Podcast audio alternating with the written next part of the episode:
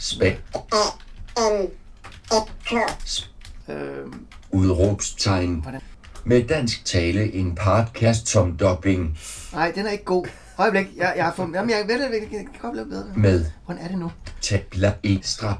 En podet kast om podet. Jeg hedder Anders Høgh Nissen, tekstjournalist og podcaster. Kirsten Såby, kreativ direktør for Disney Dubbing. Jeg hedder Allan Mikkelsen, dubbing-entusiast. Erik Bjergfeldt, instruktør og producent. Og jeg hedder Sonny Lahi. Jakob Tyksen. Jakob Stelmann. Sara Ekander Poulsen. Özlem Salamak. Jeg hedder Iris Mille Olsen. Idun Mille Olsen. Og vi dubber. Jeg er fyrende! Jeg har udryddet mig skæv. Jeg kan se ind til knogen! Han har sikkert en rigtig stor penis. Mozzarella. Drej til venstre efter 200 meter. Jeg er klar til en ruf ruf Conny ved, hvad jeg snakker om. Ikke også, Conny? Jeg er 12 år. Tegn et på. Det er noget pis. med dansk tale. En podcast om dubbing. Med mælker i røvhuller kører mig hen til bathulen. Så fuck jeg, fuck i mig en hætte på. Velkommen til det tiende og indtil videre det sidste planlagte afsnit af Med Dansk Tale.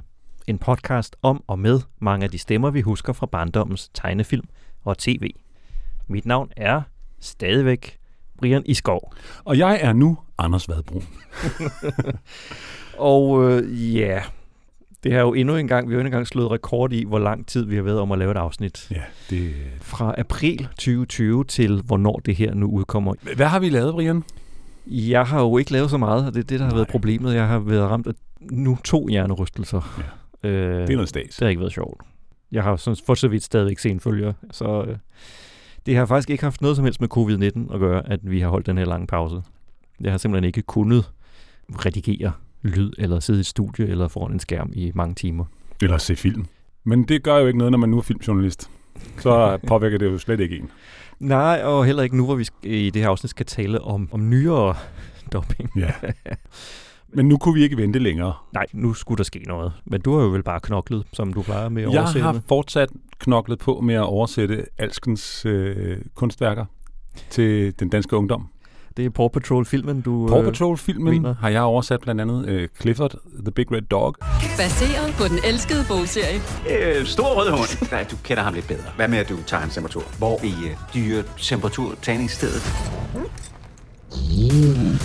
Så har jeg lavet noget Sonic, biograffilm og en masse forskellige... Ja, det er rigtigt. Den har jeg ovenikøbet lavet en reportage om til øh, Dansk Skuespillerforbunds magasin Sceneliv, Ja, uden at vide, det var dig, der havde oversat den film. Der var jeg ude hos øh, Iuno SDI Media Group og følger en dags optagelser. men så har jeg også lavet noget, som måske er noget, som øh, står øh, de lidt ældre øh, lyttere meget nært, kunne man forestille sig. Jeg var så heldig, at øh, jeg sad og skulle oversætte Fraklerne. Yeah. De nye Fraklerne-afsnit. Onkel Mac! Ja, det er mig. Flot, at du genkendte mig, unge nevø Gobo. Hvem har lagt den sten der? Uh, og, og det har de her. Åh, ja, jamen, så ligger den perfekt. Tilbage til Frakkeland. Yes. Jeg blev så misundelig, Ja, da, da, da, da du afslørede det. Kunne du måske, Anders, øh, er det, hvis det nu, hvis der, øh, altså jeg vil jo gerne, øh, ja, Men hvordan, hvordan var det? Jamen, det var jo en sjov oplevelse, øh, og det var også en, en, øh, det var en, en tung oplevelse på den måde, at, at, at det er svært ikke at være bevidst om, at der ligger en, en, nogle, nogle forventninger, som er noget andet. Der er mine egne forventninger til, at jeg sidder med et stykke øh, moderne kulturarv på en eller anden måde, ikke? Som, som jeg skal ramme øh, så rigtigt som muligt. Var det lidt angstprovokerende? Ja. Eller? Det er jo en blanding af en lille bit smule kriller i numsen på en eller anden måde, og så, øh, øh, og så, og så er det fedt.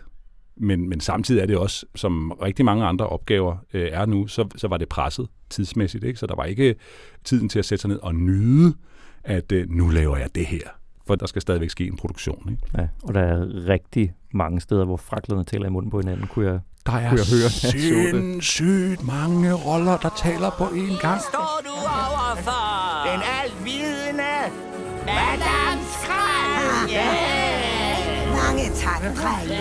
Okay. Det er en ære at være i deres nærhed. Deres møghed. Sagde du ære eller kager? For hvis du lægger sulten, giver drengene lidt af deres osterester. Ah, helt ærligt, Mathilda.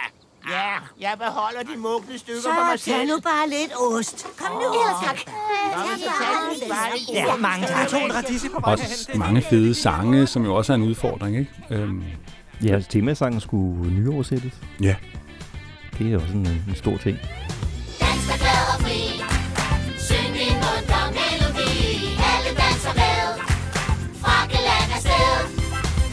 Jeg synes, det blev rigtig godt. Altså, det er også nogle øh, velvalgte stemmer, de har fundet ud på. Ja, Ja, det var. Eurotroll, der lavede Ja, den. ja, den synes jeg også, de har gjort godt. Et selskab, vi vist ikke har nævnt før. Nej. Det har vi nu. Bakkeland er stedet. Og hvad med dig? I, jamen altså, i den øh, begrænsede øh, udstrækning, jeg har kunnet lave noget arbejde, så er jeg jo faktisk begyndt at gå der i bedene som, som dobbingoversætter. Yeah. Og jeg, måske nævnte vi det allerede i det forrige afsnit, men det er så længe siden, at øh, nu kan jeg sige lige for øjeblikket, sidder jeg med noget for Camp David ude hos Christen Spekkers. Så jeg har oversat øh, nogle godnatsange fra CBBS, tror jeg, BBC's minisang hedder. Og noget øh, lige nu en, en finlandssvensk serie, hvor børn skal lære at tælle. Så der er rigtig mange scener, hvor de tæller ingredienser i restaurantkøkkenet. 1, 2, 3, 4, 5. De scener er nemme nok. Ja. Det er sådan noget, der, der er minuttaksten okay. Og det svensk, det klister ret godt til læberne for det meste, undtagen når de siger noget af bra. Ja. Idag gick det väldigt bra, Oliver. Baba ganoush så bra det gick. Vi er nået frem til nutiden. Nu kan vi ikke længere øh, køre den hjem med nostalgi. Vi har været ude at tale med folk, der er yngre end os selv, for en gang skyld. Fordi vi skal jo blandt andet have fokus på øh, børnedopper og unge dopper. Måske er det dem, der er fremtidens doppingstjerner. Jeg har snakket med Idun og Iris Miller Olsen, og de hedder det samme til efternavn, fordi de er søskende. Vi skal tale lidt om brugen af YouTuber og influencer som dopper. Og øh, så har der været meget debat på det seneste om repræsentation. Og det skal vi også prøve at dykke ned i, selvom det er et lidt betændt emne. Det er vi ikke vant til her i Med Dansk Tale.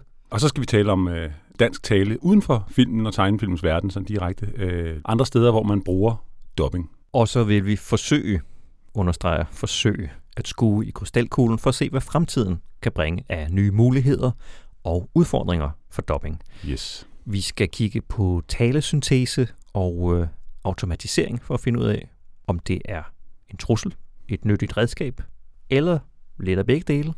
Det kommer Anders Høgh Nissen senere og hjælper os med. Der kommer altså to, der hedder Anders, som begge to har en dyb basstemme. Jeg håber, I kan skælne dem ad. Øh, med dansk tale, ikke? Øh, en podcast om øh, dobbing. Hvis vi skal tale om dubbing i fremtiden, så er det jo nærliggende at se på nogle af de børn og unge, som i dag arbejder i dopingbranchen, For det kan jo, som jeg lige sagde, meget vel være dem, der bliver fremtidens store dopingstjerner. Mange af dem, vi kender nu, som nogle af de store og meget aktive dobbere, de er startet som børn. For eksempel øh, Anne Wieschelte Ebbe og Sara Kanter Poulsen, øh, til Ivan Ulstrup, Malte Minder Finn og vores helt egen gode ven af podcasten, Sonny Lahi, som alle sammen har startet i en ung alder som dopper, og i dag er nogle af de mest benyttede dobbingskuespillere og også instruktører.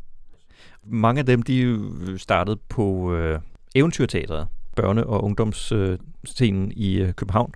Det er også der, nogle af de lidt ældre dobbinginstruktører, de øh, holder øje med nye dobbingtalenter. De holder masterclasses, hvor børnene også kan få en fornemmelse for stemmeskuespillet og, og hvad det kan, og hvordan man gør det.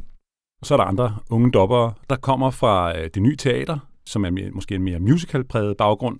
For eksempel Clara Rugård og Lukas Lomholdt Eriksen.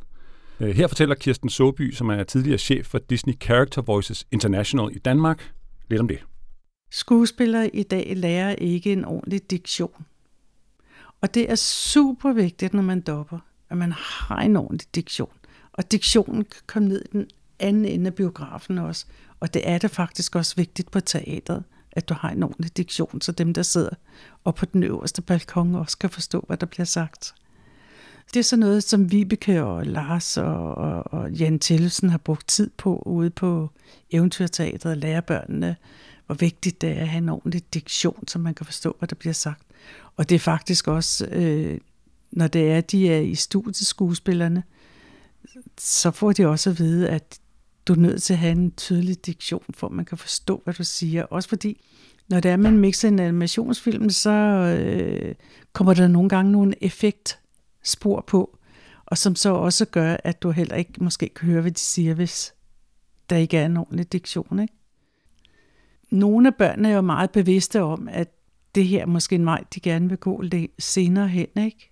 Men det er jo en leg, og det skal være en leg, når de er inde, og børn er jo som regel ikke i studie mere end en halvanden time ad gangen, hvor de voksne er jo i studie i hvert fald tre timer, ikke? Børn kan ikke koncentrere sig om dobbing så lang tid, som en voksen kan. Vi har da haft en enkelt en, hvor det var, at vi måtte have en pause hver femte minut, ikke? Tilbage i 80'erne, da du og jeg var børn, Anders, der var det jo tit voksne kvinder, der lagde deres stemmer i et lyst leje, for at, ligesom at lade som om, at de var børn. De spillede både drenge og piger, de her kvindelige skuespillere. Det er man øh, gået bort fra, måske heldigvis. Her kommer igen Kirsten Såby. Der er jo nogle kvinder, der er gået ind og lavet sådan en 8-årig, ikke? Øh, det lyder måske lidt mere troværdigt, hvis det er en 8-årig eller en 10-årig, 12-årig, der laver stemmerne. Problemet med især drengene, hvis det er, at du kaster drengen, der er måske 10 år, og det er en serie, der skal gå over 4 år, jo hej, så går det altid sjovt, når der er gået to år, fordi så begynder deres stemme at gå i overgang, ikke? og så er vi nødt til at recaste alligevel. Ikke? Det er jo for, at det skal lyde mere troværdigt, at man tager en barnestemme ind, eller en ungdomsstemme. Jens Jakob Tyksen har en særlig mission, når han skal instruere meget unge stemmeskuespillere. Han lægger mange kræfter i at få børnene til at lyde troværdige og afdæmpede. Stik modsat de sædvanlige fordomme, man kan have om larmende dubbing og tegnefilmdansk. Det er nogle af de anker, som især forældre plejer at udsætte på tegnefilm. Jeg ved ikke, hvad Oh, du siger, du er småbørns far. Jo, men det er jo absolut et problem, og jeg sidder jo så også øh, med, med fagbriller på nogle gange, når jeg hører de her ting, hvor jeg hører mig selv eller mine kolleger komme til at lave oversættelser, der faktisk ligger lige op til tegnefilmsdansk. Vi havde det, da vi talte med Trine Dansgaard allerede helt tilbage i afsnit 2. Den udfordring, det er at lave et dansk sprog i en oversættelse, der har en dansk talerytme og et dansk energiniveau, danske tryk. Hvor hvis man kommer til at lægge sig lidt for meget op af det engelske, så bliver det hele lidt meget tegnefilmsagtigt. Og det er noget af det, som Jens Jakob Tyksen prøver at lave om på. Der findes nogle virkelig, virkelig dygtige, rutinerede børnedopper, som ligesom har, har fundet en, en stil, en måde ligesom at gøre det på, hvor vi desværre, synes jeg, nogle gange mister troværdigheden. De, har- de har simpelthen lært at være en lille robot, og komme ind og få høretelefonerne på, og så gør de som amerikanerne. Det vil sige, de går også med de amerikanske toner, og øh, så bliver det derefter. Så den største udfordring, synes jeg, med, med børn, det er det der med at ramme troværdigheden. Ikke? Især hvis vi har at gøre med en, med en film eller et eller andet, hvor, hvor det netop er, er underspillet, eller hvor der er nogle følelser med og sådan noget. Ikke? Det er jo faktisk ret svært at finde børn, der ikke taler tegnefilmsdansk. Jeg tror, de fleste børn tænker, jamen en, en figur taler da på denne her måde, og har nogle sjove betoninger. Altså, det, det, fordi det er det, de er vant til at høre. Mange af dem, de bliver jo skubbet i den retning, og får at vide, at det er sådan, de skal gøre det. Det er jo det, er jo det der er så uhyggeligt. Det er, at, at mange af, af de der børn, der virkelig laver meget af det, og kan det, kan teknikken i det, og som er hurtige og så videre, det er jo blevet sådan nogle små voksne. Og det, det er ikke særlig rart. Fordi man også altså nogle gange oplever, at det er de voksne, der står bag ved og skubber. Ikke? Fordi at det var måske noget, mor gerne havde villet, eller et eller andet. Og, og der er nogle gange, hvor man bare tænker, det, det er ikke helt sundt, det der. Hvor der sidder en mor eller en far og styrer kalenderen benhårdt og siger, ja, men han kan sagtens stoppe fem timer. Ej, prøv at høre, det går simpelthen ikke. Og mange af dem laver jo alt muligt andet også, ikke? Så øh, er de på eventyrteateret og står og spiller store forestillinger på det nye teater, og både spiller om aftenen og går til prøver om dagen, og så skal de også over og lave tegnefilm og sådan noget. Det, det er for meget. Jeg synes godt nok, de voksne er meget, meget, meget sære. Jeg har levet en del år blandt de voksne, men jeg har set dem på tæt hold med egne øjne, og det har ikke ændret stort på min mening om dem. Ja, jeg tror ikke længere, jeg har lyst til at blive voksen. At man bliver voksen, det er ikke problemet.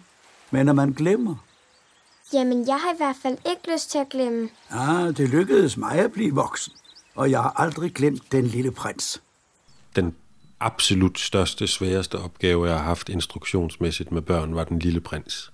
Fordi der havde du både Den Lille Prins, som jo skal sige nogle meget svære replikker. Det er jo nærmest poesi. Og, og så har vi så også en pigehovedrolle, som faktisk er den altdominerende hovedrolle, som er en skidesvær rolle, fordi at, at hun rummer så mange lag, og er en pige, der er ked af det, og har det svært, og det handler om at miste, og øh, sige farvel, og det er en sindssygt svær rolle. Der havde vi virkelig mange stemmecastings på børn. Så lige pludselig, så træder der en pige ind, ikke? der hedder Celine, som så simpelthen altså afleverer de der replikker, så man dør. Altså, fordi det er bare, det er bare så ægte. Jeg er ked af det. Jeg er virkelig ked af det, jeg sagde. Hmm. Jeg kan ikke engang huske det. Du er sød. Nej, nej, nej. Jeg kan ikke engang huske, hvem du er. Øh, Der fik jeg det. Gjorde jeg ikke. Og hun har aldrig lavet tegnefilm før, så det kan være, at det er en af grundene, for hun ved ikke, hun ved ikke, hvad hun skal. Hun har ikke lært endnu, eller der er ikke nogen, der har sagt til hende, du skal lytte til den amerikanske. Og sådan, altså, det er noget af det værste og bedste for mig. Det er sådan en helt ægte, sprød barnestemme. Der findes ikke noget bedre. Altså, jeg, jeg kan, jeg kan tudbrøle, når det sker. Den er helt vidunderlig.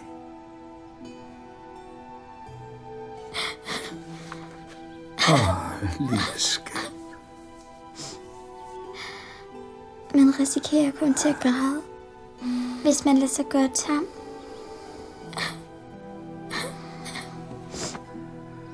Hmm. Du bliver en vidunderlig voksen. Mm. Og så klip til nogle af de her serier, der bare kører på samlebånd, og man tror ikke en skid på de stemmer der. Der laver man jo så papegøjet op, ikke? hvor man så altså simpelthen siger replikken med de betoninger, som man tror, at den, den skal afleveres med. Det kan så også snyde nogle gange. Det har jeg lært med børn. Hvis jeg faktisk gør det, gør det lidt større, end det jeg egentlig vil have, så passer det jo faktisk, når barnet afleverer. Fordi barnet vil aldrig ture og gå helt derop, hvor jeg gør. Så derfor så kommer det til at ligge lige vatter. Øh, men det er meget forskelligt, og de er meget, meget forskellige børnene. Vil du ikke godt tegne et får til mig? Vil du ikke tegne et får til mig? Drengen i Den Lille Prins, han var lige til den yngste side. Og det var også et rigtig svært valg, fordi vi, vi stod ligesom med to til sidst.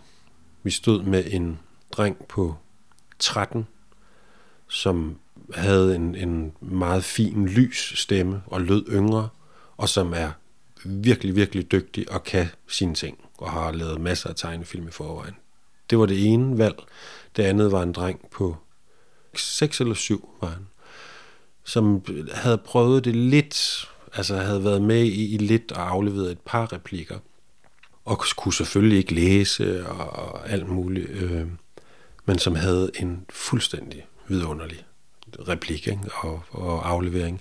Men det tog tid, og der fik vi ligesom selv valget, så jamen, I må selv om, hvad I vil, om I vil have den ene eller den anden. Og så tænkte skal vi gøre det let for os selv at tage den store, eller skal vi gøre det sværere for os selv at tage den lille, men til gengæld, så kan der komme noget fuldstændig fantastisk ud af det. Og der typisk mig tog vi jo det svære valg. Og det, det var eddermame. Wow, det var en opgave, men hold op, hvor blev det godt.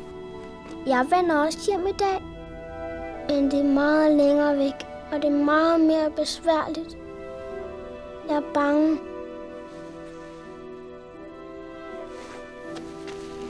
Tænk, at jeg aldrig kommer til at høre dig le igen. Jeg har en gave, jeg vil give dig.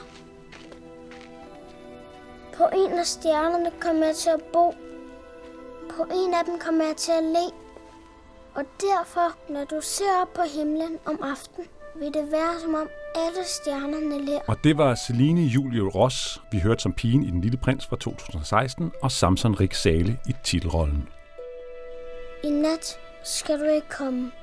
Der kommer stadig flere børn, der dopper, både tegnefilm og tv-serier, og tendensen er, at de bliver stadig yngre, når de starter i branchen. Vi har talt med to, der startede på Eventyrteatret, og derfra kom ind i dobbingbranchen. da de var en øh, 7-8 år gamle. Jeg interviewede dem i sommeren 2021. I mellemtiden er Idun Miller Olsen blevet 12 år og går i 6. klasse. Storesøster Iris er 19 og blev student her i sommeren 22. Du kan have hørt lille søster Idun som Mini i Gigantosaurus på Disney Junior, som elefanten Ruby i Fantastiske Ivan på Disney+, Plus, eller som Nina i Nuser og hans venner på Apple TV. Og hun lagde også stemme til Julia i Pixars Luca.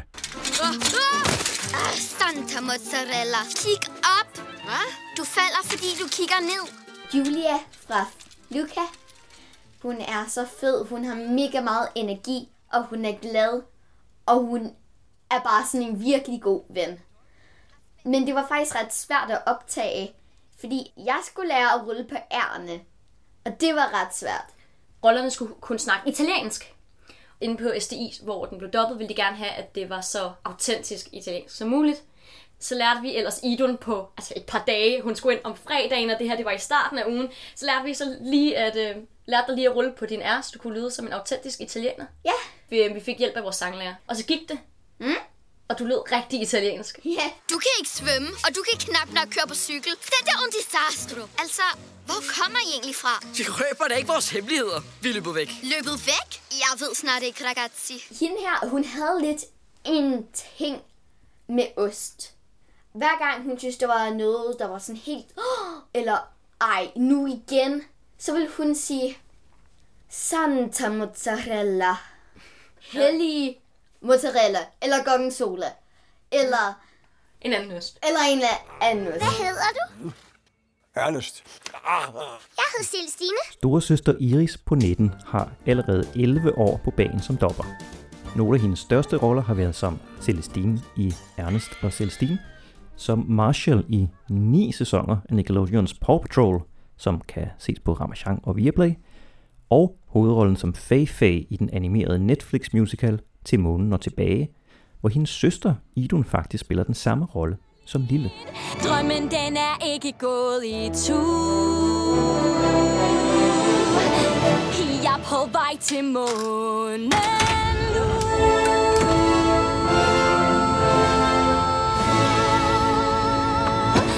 Jeg elsker at synge, og det er det, jeg også har brugt virkelig meget af mit liv på. Så at det, er, det var meget stort for mig at få lov til at synge Fay Fay sange. Så meget, meget, meget smukke sange. Så det var totalt en drømmerolle.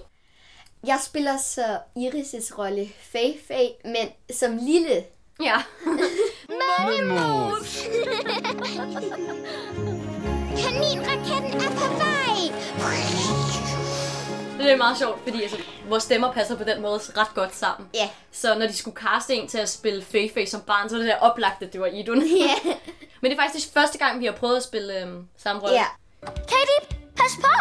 Hvad er der galt? Der er sket en masse fejlleveringer. Vi har din pakke med shampoo. Vi leder efter en pakke med fyrværkeri. Men bare rolig. Brandsheriff Marshall er på sagen. Sikkerhed frem for alt. Au, au!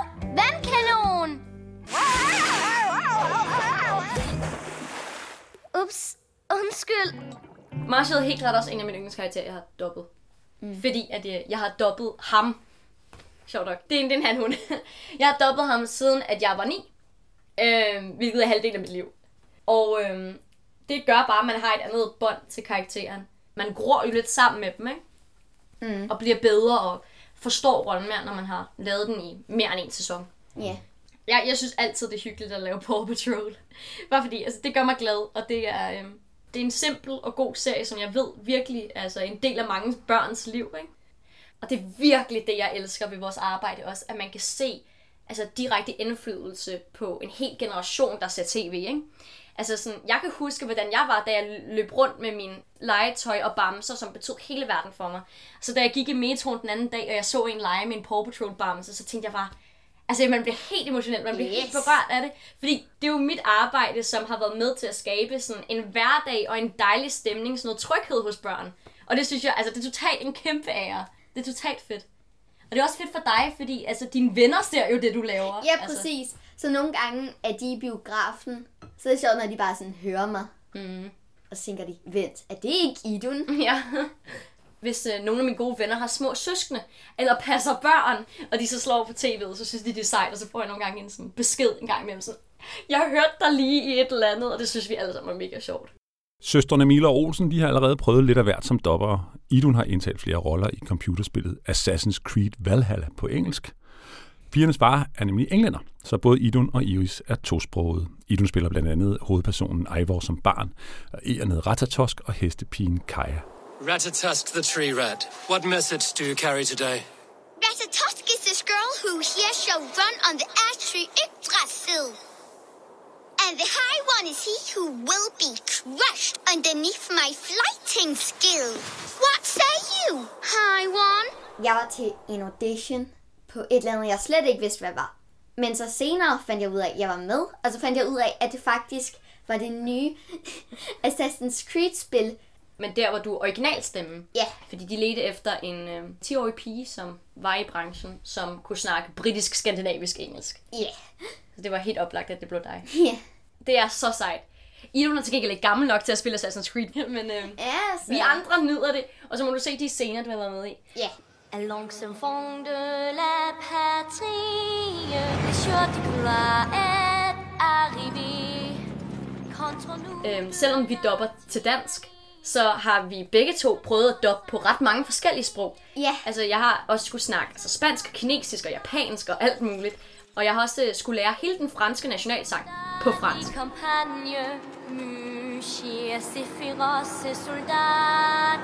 Jeg har skulle tale dansk, selvfølgelig, engelsk og fransk. Og jeg tror, mm. det var sådan en eller anden vuggevise på fransk. Jeg, jeg kender personligt for mange af mine venner, som også startede med at doppe, da de var altså, helt små.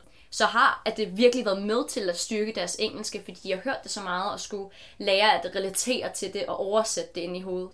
Iris har lagt stemme til øh, adskillige stykker legetøj, og fra sommeren 2021 har man kunne høre søstrene, hvis man har besøgt Øhavsmuseet i Forborg på Fyn, for der har de spiket dele af serudstillingen Mærk dig selv.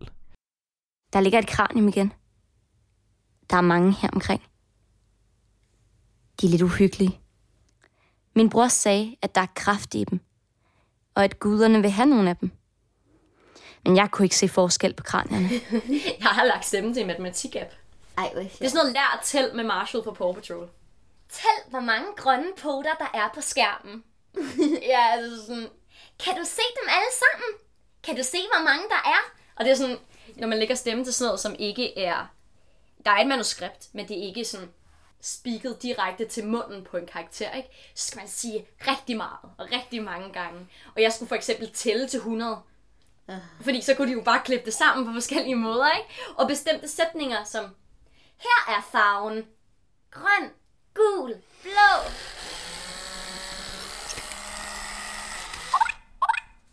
Jeg er klar til en ruff, ruff redning. Husk nu at lukke min rygsæk inden den næste mission. Vi ses en anden gang.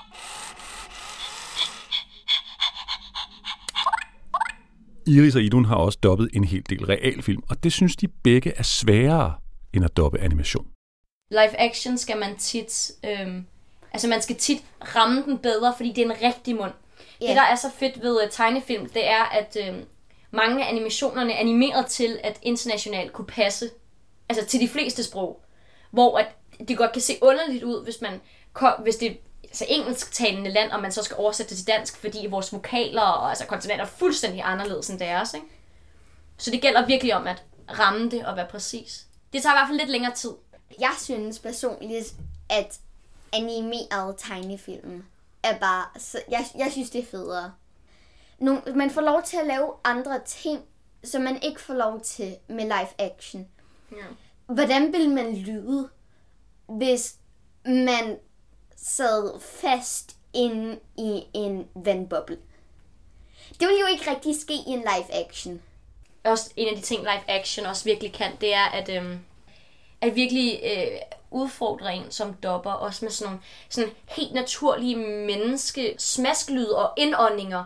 Især sådan noget der med at få det til at være naturligt med indåndinger. Det er også meget svært. Altså sådan, Ja, det er at, det At virkelig. time det på det rigtige tidspunkt, fordi alle mennesker laver jo sådan noget. Og især når det er live action, fordi så er det ikke klippet ud, så det er jo bare optaget, ikke? Ja. Så det er virkelig sjovt at ramme det og få det til at spille så naturligt som muligt, ikke? Man lægger meget mere mærke til, når det ikke er, altså når det ikke spiller, end, end på, på en animationsfilm. Animation er typisk meget mere øhm, overdrevet. Altså sådan, jeg har jo Marshall fra Paw Patrol, ikke? Altså, han snakker herop. Jeg fyrer den af. Jeg er klar til en ruf ruf redning. Og han har sådan en ting, hvor han falder hele tiden. Så siger han, wow, wow. Ikke? Og det vil et rigtigt menneske jo aldrig lyde sådan. Og det er jo, det er jo komik, overdrivelse frem og forståelse for børn, for at få dem til at grine. Og, og det er virkelig fedt. Og Men det vil man jo aldrig møde i live action, Nej. hvor at så vil øh, reaktionen være meget mere naturlig, så det er fedt, hvordan de, altså live action og animation tit øh, lærer en meget forskellige ting om skuespil også. Hey Ruby, kan du ikke sove? Jeg er sulten. Nå, Jeg skulle spille en elefant, hvor de faktisk fik en rigtig elefant til at spille den her elefant i en film, der hedder Den Fantastiske Ivan.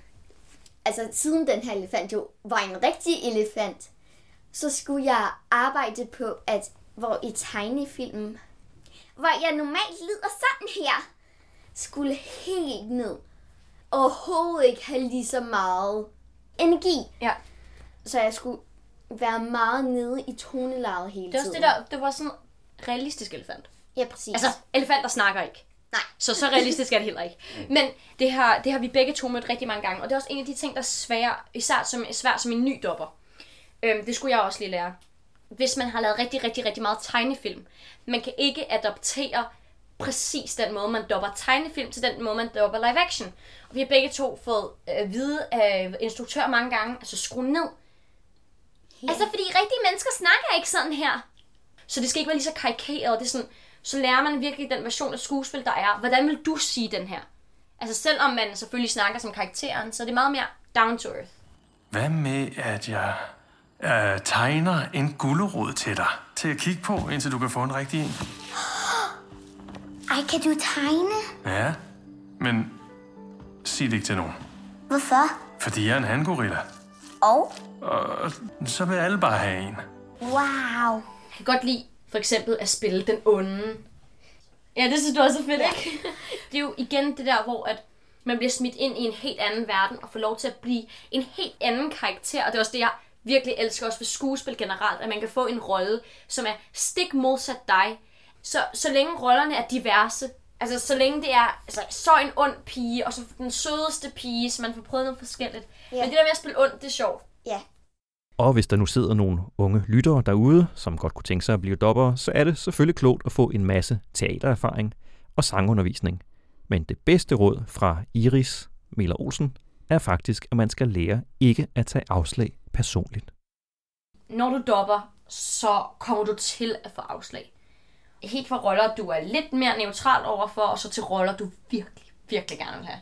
Hvis man så ikke lige får den her bestemte rolle, så har det overhovedet intet med dig at gøre. Det er ikke fordi, du ikke var god nok. Det er fordi, den engelske, eller hvad for et sprog man dopper det fra, lød på en bestemt måde, og så var der bare en anden, som der lød mere som den her karakter. Der var bare en, der var lidt bedre til den rolle på det tidspunkt. Der var en, der passede bedre end altså, so be it. Det er jo helt klart det rigtige valg, og så, så får man jo noget andet på et andet tidspunkt. Ja. Det er et totalt sejt arbejde. Det er, Ja. også sådan, altså, det er et drømmejob, ikke? Totalt ære at få lov, altså, at vi får Mm. mm. lov til at gøre det. Det er selvfølgelig så meget som et fuldkommen altså, drømmejob, det er. Så det er også hårdt.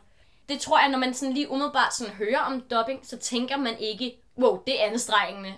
Men det kræver ekstremt meget koncentration. Altså, det er ikke unormalt, at efter at man har været der et par timer, man får hovedpine. Altså sådan, fordi at der er fem ting, man skal fokusere på på én gang. Du skal fokusere på at have tydelig tale. Du skal fokusere på at sige det øh, rigtig hastighed, og rigtig artikulation. Ja. Du skal ramme karakterens mimik, og så skal du selvfølgelig spille det rigtigt. Og der er cirka tre skærme, man skal kigge på Ja. på en gang. Time tidskoder, og det, det er svært, og det er mange ting, man skal tænke på. Og nogle gange, så er der jo gange, hvor man skal tage den samme replik igen og igen og igen. Igen. Og det, det bliver demotiverende til sidst. Men altså, vi er jo så heldige, at vi har både fantastiske instruktører Ja. og øhm, teknikere Ja. på alle studier, vi har Mhm. været på. En af de dubbinginstruktører, som har haft Idun og Iris og rigtig mange andre børn og unge i studiet, det er Vibeke Dueholm fra SDI Media, eller Ayuno SDI Group, som det har heddet siden sommeren 2021. Det er et stort konglomerat nu. Vibeke er også en meget benyttet sanginstruktør, Og begge dele kan du høre mere om i et bonusafsnit, som vi har tænkt os at udgive, hvor Vibeke fortæller om sit arbejde på Disneys Vajana og Pixars Coco. Vi runder emnet af med en kort bemærkning fra Laurits Laursen på Audio Resort. Laurits giver gode råd og advarsler til, hvordan man bærer sig ad, hvis man er barn eller ung, og gerne vil prøve kræfter med dobbingens verden. Vi får jo ret mange henvendelser fra, fra børn, der er interesserede. Det er tit børn, der har noget teatererfaring, øh, blandt andet fra Eventyrteater, som er sådan en børneteatergruppe her i Københavnsområdet. Der er også andre børneteatergrupper, vi får også henvendelser fra dem. Men det er tit børn, der har en eller anden øh, lyst til at være på og være i rampelyset og være på scenen. Hvis man er en, en lidt indadvendt og generet type, så, så er det her sjældent det rigtige job. Øh, fordi det kræver simpelthen så meget, øh, og det er så grænseoverskridende nogle gange, hvad vi beder folk om at sidde og grine af, eller råbe højt om, eller et eller andet. Så det kræver ligesom, at man er i stand til at, at lukke sin stolthed helt ud af det game der, og så bare gøre, hvad der bliver sagt. Hvis der sidder nogen derhjemme og gerne vil ind i den her branche, så er det bedste, de kan gøre, at indspille en eller flere lydfiler med deres stemme. Det behøver ikke være noget bestemt materiale. De kan tage en tekst fra internettet, de kan tage nogle replikker fra en tegnefilm, de kender, indspille dem på deres telefon og sende dem øh, som en mp3 så lytter jeg på stemmerne, og jeg finder meget hurtigt ud af, om der er den energi, jeg leder efter. Det ved jeg nærmest inden jeg har hørt to sekunder af sådan en lydfil. Så hvis man vil det her, så er det noget med at gøre opmærksom på sig selv og give alt, hvad man har. Og hvis vi kalder folk ind til en stemmeprøve, så har man ligesom det ene skud i bøssen til at overbevise os om, at, at det skal være mig, det her. Ikke? Og det er sindssygt pres, altså især på en 10-årig, og, og, og bede dem om at yde den her indsats over for nogle folk, de ikke kender, og måske er lidt øh, forlegne i selskab med og sådan noget. De skal sådan fundet ud af, hvordan de selv har det med det og sådan noget. Ikke? Så det er typisk udfordringen ved det. Med dansk tale, Danmarks bedste podcast om dumping Udover at der er mange flere børn, der laver dubbing i dag, så er det jo også kommet på mode at kaste lidt bredere end skuespillerhåndbogen.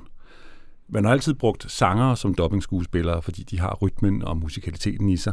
Men på det seneste er vi også begyndt at høre flere YouTubere og influencer, der lægger dansk tale til film og tv-serier.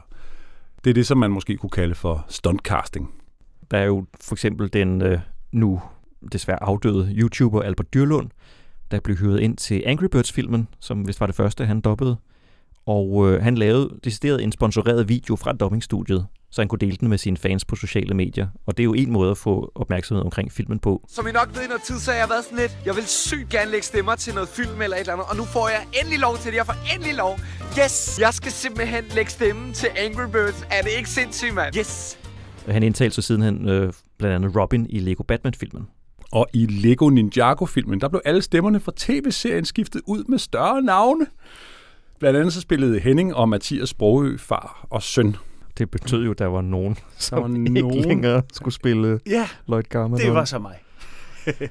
Emoji-filmen havde både YouTubere og filmanmeldere og en enkelt kendis pizzabager på rollelisten. Hvor er det bare godt at se dig igen! Kender jeg dig? Ja, Pam! Skriver du her, rabat på kosttilskud og kreditkortløsninger. Du sparer op til 25 procent! 25 procent? Nej, nej, nej, nej, du må ikke lade dig narre. Skub af, spam! Og så senest i uh, Space Jam A New Legacy, der spiller rapperen Tessa den rolle, som Zendaya havde i originalen, nemlig Lola Kanin. Ja.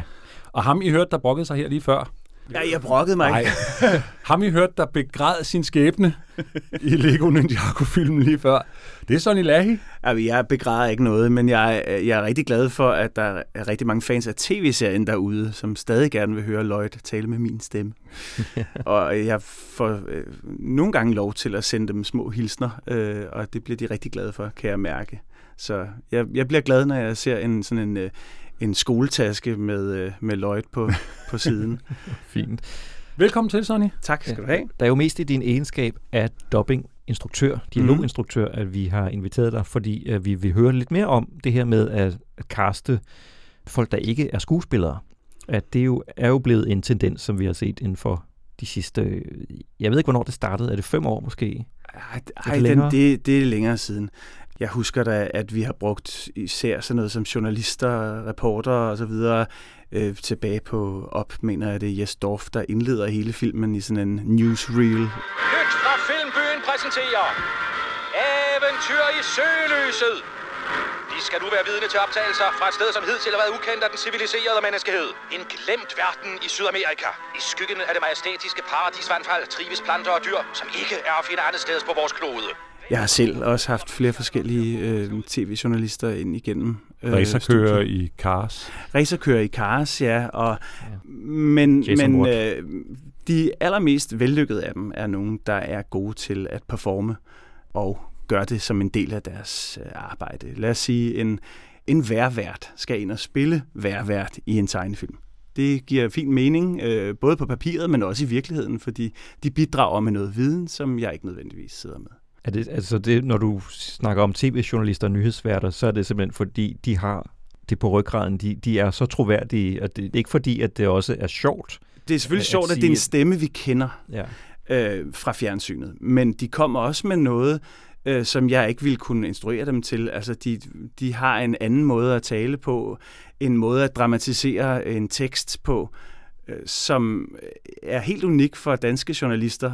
Og det er noget, som vi jo så ikke behøver at opfinde i studiet med en skuespiller. Jeg lægger mærke til det i danske tv-serier, at folk, der spiller tv-værter, ikke lyder som tv-værter. Jamen, de har en helt særlig måde at betone på. Og nogle gange så tænker man, det er jo alt for voldsomt mange betoninger. Og det, ja, det har jeg selv prøvet også øh, i studiet. Kan vi undlade at betone hvert andet ord? Og så pludselig, når vi ikke gør det længere, så holder det op med at lyde som tv-værter. Så, så der er både tegnefilmsdansk og tv-værtsdansk. Det kan du bande på, der er. Ja, ja nyhedsvært dansk. Hvad er der ellers af øhm, man kan sige, grunde til at, at ryste posen på den her måde? Uden at vide alt for meget om det, så handler det jo om, at øh, distributørerne skal have noget opmærksomhed omkring deres film. Et af de vinduer, der er for at, at reklamere, det er jo selvfølgelig fjernsynet. Nu har det længe været sådan, at øh, vi har hørt historier om skuespillere, der går ind og, og dopper en tegnefilm. Øh, men vi har, ikke, vi har ikke set den her studievært, eller den her, kan man sige, lad os sige, øh, Peter Aalbæk i filmen Storken. Vi har ikke, det har vi ikke prøvet, øh, vi har ikke hørt om før. Hvordan, hvordan må det går? Ikke? Det er en historie, som man kan tale om i God Aften Danmark, eller God Morgen Danmark. Det er selvfølgelig en af årsagerne. Er han med i den? Han spiller Kelsey Grammers rolle i øh, Storken. Det ved jeg ikke. Ved du, hvorfor jeg valgte at bygge mit kontor i glas, selvom fugle ikke kan se glas? Nej, hvorfor? Topstyring. Ja, så er der vel også det med at, at ramme sit publikum øh, rigtig godt med, en, med en, en YouTuber, eller som har en, en kæmpe stjerne, og selvfølgelig har alt mulig interesse for selv at gøre reklame for sin præstation. Jeg har jo børn i, øh, i den aldersgruppe, som, øh, hvor YouTube fylder rigtig meget. Og jeg kan da sagtens se, at der er der god ræson i, at man øh, bruger nogle af de folk i tegnefilmene, fordi de har et indbygget publikum. De jo så, altså, tesen er vel, at de tager publikummet med sig, når der skal købes billetter til, til filmene. Heldigvis for YouTuberne er, at de jo også er performere. De spiller sig selv, eller en udgave af sig selv. Og jeg synes egentlig, at Albert Dyrlund er et meget godt, øh, eller var et meget godt øh, eksempel på det. Han havde jo øh, kan man sige, lavet en rolle, øh, og øh, den spillede han jo virkelig godt. Og at man så kan, hvis man så er heldig og kan sige, kan, du, kan vi bruge det på den her tegnefilm? Er du, kan du finde ud af vores metodik? Kan vi også øh, få folk til at føle noget på den replik, du siger? Jamen, så kan vi bruge dem. Øhm, ellers så synes jeg, det handler om at vælge den rigtige rolle. Det er jo almindelige mennesker, de har ikke en skuespillers værktøjskasse. De har ikke de redskaber, der skal til. Der kan mangle bund i følelserne, når vi spiller rollerne der med, med de folk. Øhm, så det handler om at vælge de rigtige roller. Det, det er klart, at det, altså, det skal ikke nødvendigvis være en hovedrolle. Det må godt være en, en mindre rolle, og som ligger tæt op af den person, de er i virkeligheden. Sådan at vi ikke skal, kan man sige, ud i en karikatur eller, øh, eller noget, der kræver mere af dem, end de nødvendigvis kan komme med. Sådan en slags personality casting. Ja, og der er masser af, af muligheder. Øhm, ofte så kan vi, øh, hvis det er en, en, en meget genkendelig stemme, så kan vi jo høre det lynhurtigt. Og, og så er den, kan man sige, cameo, den er, er videre, og så, vi- så ser vi ikke den igen. Men vi har lige fået den information med, nå ja, der var også, der var også den stemme. Så det handler om at finde noget, hvor det, kan man sige, ikke nødvendigvis behøver at, at forstyrre. Hvad kan vi ellers finde på eksempler? Bubber spiller skurken i Grusom med mig 3. Goddag, Gru. Hvordan går det med jobskiftet? Altså, fra verdens værste skurk til verdens værste agent. Øj, det var sjovt sagt. Du skulle være på tv. Nå nej, det er sandt. Det var du jo. Det er jo også noget, der er også noget personlighed der, ikke? Altså, han har jo en, en likability, øh, som man sikkert har vil gøre brug af, og så ved jeg, at han havde lavet en lille smule inden den rolle, og så havde man fundet ud af, jamen, okay, her er der en, der godt kan performe. Og han var jo ikke den eneste. Nu jeg kommer til at tænke på Walter og Carlo, Jarl Friis Mikkelsen og øh, Ole Steffensen. Ja. Jo heller ikke uddannede skuespillere. Men begge to havde, kan man sige, kastet sig ud i det med, med, med begge ben og sagt, okay, jeg, ved, jeg kan da godt spille den her type. Og pludselig så øh, var de også lidt skuespillere.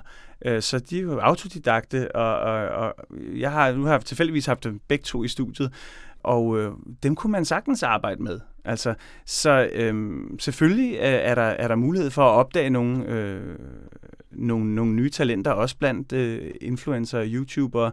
Jeg ville klart, hvis jeg skulle kigge på, hvem der var derude, ville jeg synes, det var mest oplagt at kigge på dem, der performer allermest.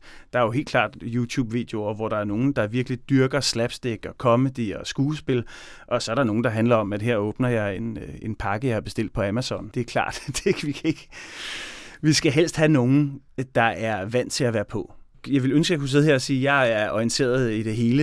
Jeg, øh, jeg spørger de rigtige mennesker, øh, hvis jeg har brug for nogle inputs til det. Øh, men jeg er da ikke i tvivl om, at, at PR-medarbejdere på de forskellige distributionsselskaber rundt omkring i, i landet selvfølgelig følger med og, og tænker i de baner også. Men I kaster vel også mere skævt, øh, hvis forlægget har gjort det samme, ikke? Altså hvis, hvis en originalfilm har valgt at bruge racerkører, eller bokser, eller hvad det nu ja. er, så prøver man at finde en dansk ekvivalent. Jo, det er fuldstændig rigtigt, og det kan sagtens være, at, øh, at det kommer helt fra USA, at, at de fortæller os, at her er der en, en mulighed for at lave en stuntcasting, eller en sjov cameo, eller et eller andet. Så det er ikke nødvendigvis noget, jeg som øh, instruktør på den danske dubbing behøver at finde på. Heldigvis. Og, og det, det er jo fedt at få det input. Øh, for mig som sagt, øh, så øh, handler det ikke om hovedroller, men om krydderi på filmen øh, og, og, og blikfang.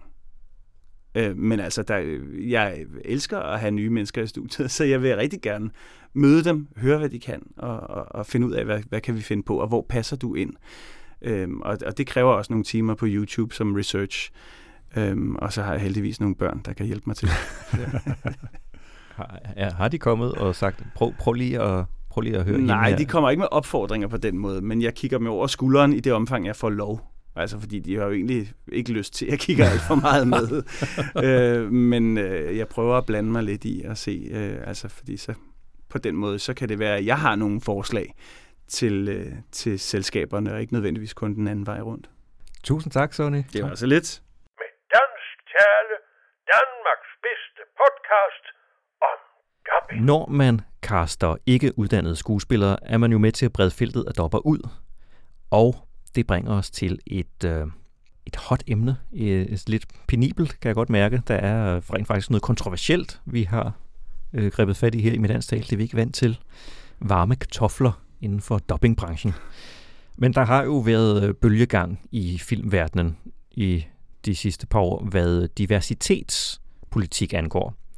Og det er også begyndt at sprede sig ind i dubbing. For eksempel i Italien, der måtte øh, distributøren Universal ind og lave deres øh, lokale dubbing af filmen Promising Young Woman om, for de havde valgt en mandlig stemmeskuespiller til at indtale den øh, rolle, som blev spillet af Laverne Cox. Og Laverne Cox er altså i virkeligheden transperson. I december 2020, der udgav Pixar så deres animerede spillefilm Sjæl. Ikke biograferne, men direkte på streamingtjenesten Disney+. Det var også nyt, at der kom kritik af hovedrollens danske casting. Vi er faktisk vant til, at vi plejer bare at få ros. Ja. Og her kom kritikken ikke på grund af Nikolaj Lee Kåses præstation, men fordi han lagde stemme til en figur, som er afroamerikaner, spillet af Jamie Foxx i originalen. I remember one time my dad took me to this jazz club, and that's the last place I wanted to be. But then I see this guy. Han spiller de her udvidede akkorder, og så lige lidt mol og woo, woo, woo. Så lægger han de her toner ind, og det er som om han, som om han synger. Ja, Nikolaj Kås han tog selv til genmæle på Facebook, hvor han skrev, Min holdning med hensyn til hvilket som helst job er meget enkel. Lad den kvinde, mand etc., der kan udføre arbejdet bedst muligt, få jobbet. Det plejer at blive det bedste resultat. Faktisk udvander debatten af en karakter som Joe, som netop er et godt eksempel på, at det er fuldstændig ligegyldigt, hvilken etnicitet din hovedkarakter er, skal gøres til et racespørgsmål. Hver dag jeg går på arbejde, lader jeg som om jeg er en anden. Jeg har spillet folk, der er klogere end mig, dummere end mig, personer, jeg ikke forstår eller overhovedet ikke deler holdninger med. Men jeg er så taknemmelig for at få lov til at sætte mig ind i, hvordan andre tænker og føler, og få lov at forsvare dem, og hver dag går jeg derfra med en langt bedre forståelse af mennesker, der ikke er mig. Skrev Nikolaj Likos altså. Jeg har en personlig holdning, ja. øh, som er, at jeg absolut godt forstår de mennesker, der øh, føler, det er forkert. Øh, for det drejer sig ikke om, at Nikolaj Likås ikke er en dygtig stemmeskuespiller. Det drejer sig om repræsentation. Det drejer sig om at få lov til at blive set på den store skærm. Og det er sådan set lige meget, om det er en afroamerikaner, der afbildes, eller en, en, en, en person fra Mellemøsten videre, men der bliver lagt en dansk, hvid, etnisk dansk fernis ind over. Og det kan jeg godt forstå føles forkert, fordi man ser noget, der burde repræsentere en selv, og så alligevel ikke gør det. Ja. Altså, der er en del af udfordringen vel, at vi er et, et relativt lille land med en, en begrænset trods alt pulje af skuespillere, selvom der er jo mange skuespillere, der ikke har noget at lave. Jeg har absolut ingen holdning til, hvad der er den rigtige løsning. Nej. Men jeg siger, at jeg kan godt forstå, at der er nogen, der synes, det er forkert. Det var Lars Thiesgaard, der var dansk dialoginstruktør på Shell. Altså, de har jo castet Melvin Kakusa og Remy og Al og Kuku Agami til nogle af de andre roller. Der er tydeligvis blevet tænkt over det, også i øh, Space Jam og New Legacy, som er noget af det seneste, Lars har instrueret. Det er måske faktisk et af de tydeligste eksempler på, at der bliver tænkt på at udvælge skuespillere af anden etnisk herkomst end dansk til alle de øh, afrikansk-amerikanske roller, der er i den film. Altså, du har Don Cheadle, han bliver på dansk dobbet af Donald Andersen. Øh, LeBron James får den stemme af P3-verden Andrew Moyo. Der er basketballtræningslejr i weekenden. Du har et kæmpe talent, og jeg kan hjælpe dig til at komme med. Hvad har du gjort ved min søn? Du får kun din søn tilbage, hvis vi to tager et spil basketball. Vil du spille basket mod mig? Vi har også for nylig set uh, tiltag til uh, øget repræsentation i Disneys Rejer og den sidste drage, og Netflix-filmen Ønskedragen, som uh, Sonny jo har instrueret, hvor Thomas Charning, Thomas Van og Sandra Yi Sensendiver er castet som asiatiske figurer. Og så er der Pixars Luca. Luca foregår i Italien. Her brugte Vibeke Duholm jo øh, Dario Campotto og hans søn Giacomo Campotto. Det er ikke fordi, der er så mange italienske navne på rollelisten, men altså, den dreng, der spiller Alberto på dansk, han har også i hvert fald et navn, der smager lidt af Middelhavet, og det er fordi, at han har italiensk øh, baggrund. Bertil De Lorenzi. Yes, godt navn også. Ja. Men altså, nu er det jo ikke som sådan dubbing-instruktørerne, der bestemmer graden af repræsentation blandt skuespillerne. Det er et ønske, som kommer fra arbejdsgiverne, altså i nogle af de tilfælde, vi har nævnt, Disney og Warner og Netflix. Så øh, det er jo sådan set dem, vi skal snakke med.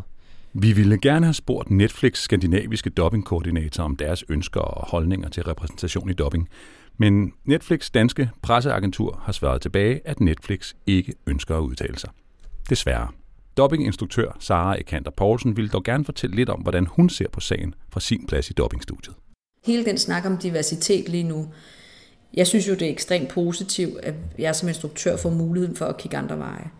Og at der er et ønske fra vores kunder og producenternes side, at vi tager nogle andre valg og er modige. Og, for jeg tror i sidste ende gør det, at vi kan få mere spændende versioner. Gå nogle andre veje, som så også udfordrer os. Og når vi bliver udfordret som instruktører, så kan det kun udvikle fortællingen til at komme et andet sted hen.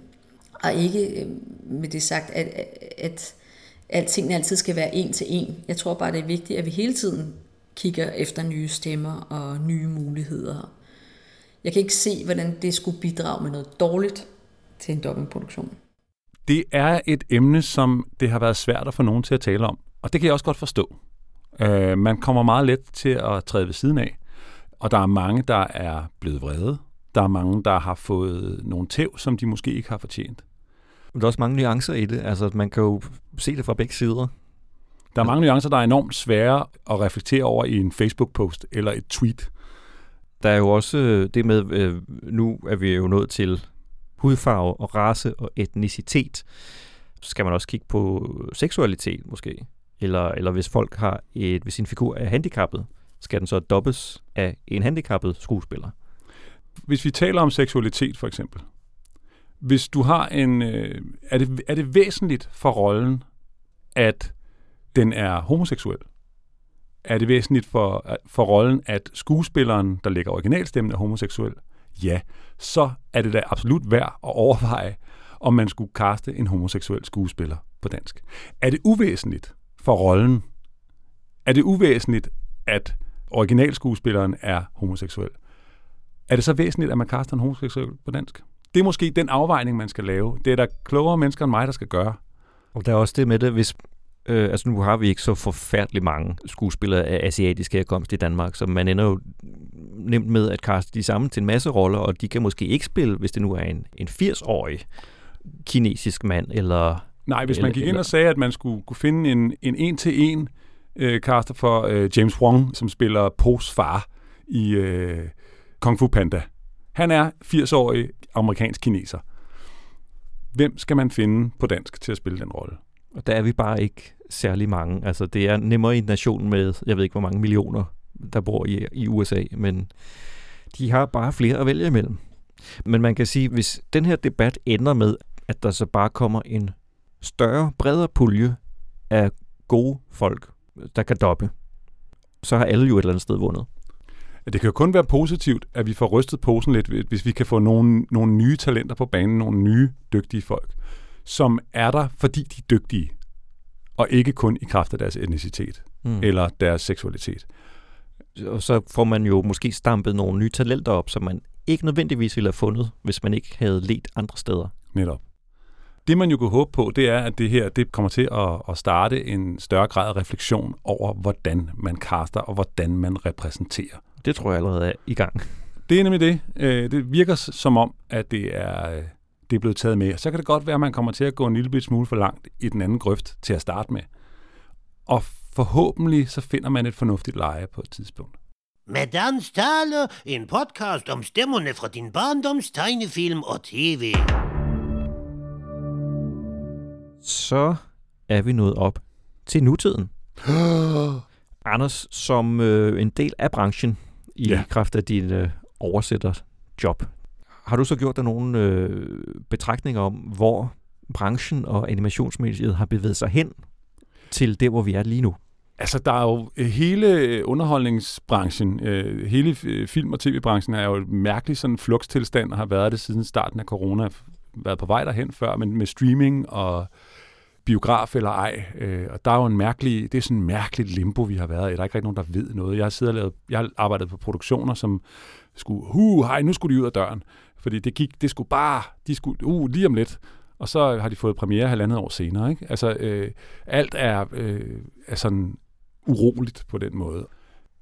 Derudover så er den store udfordring jo, eller det store mystiske, øh, der ligger og, og gemmer sig ude i fremtiden, det er automatiseringen. Altså, hvor ender det? Hvor meget øh, automatisering og, og generelt sådan corporate styring ovenfra, de lokale beslutninger, det der gør en dansk versionering til en dansk versionering, bliver i højere grad, måske det er ikke for at male fanden på væggen, men bliver i højere grad styret fra centralt hold.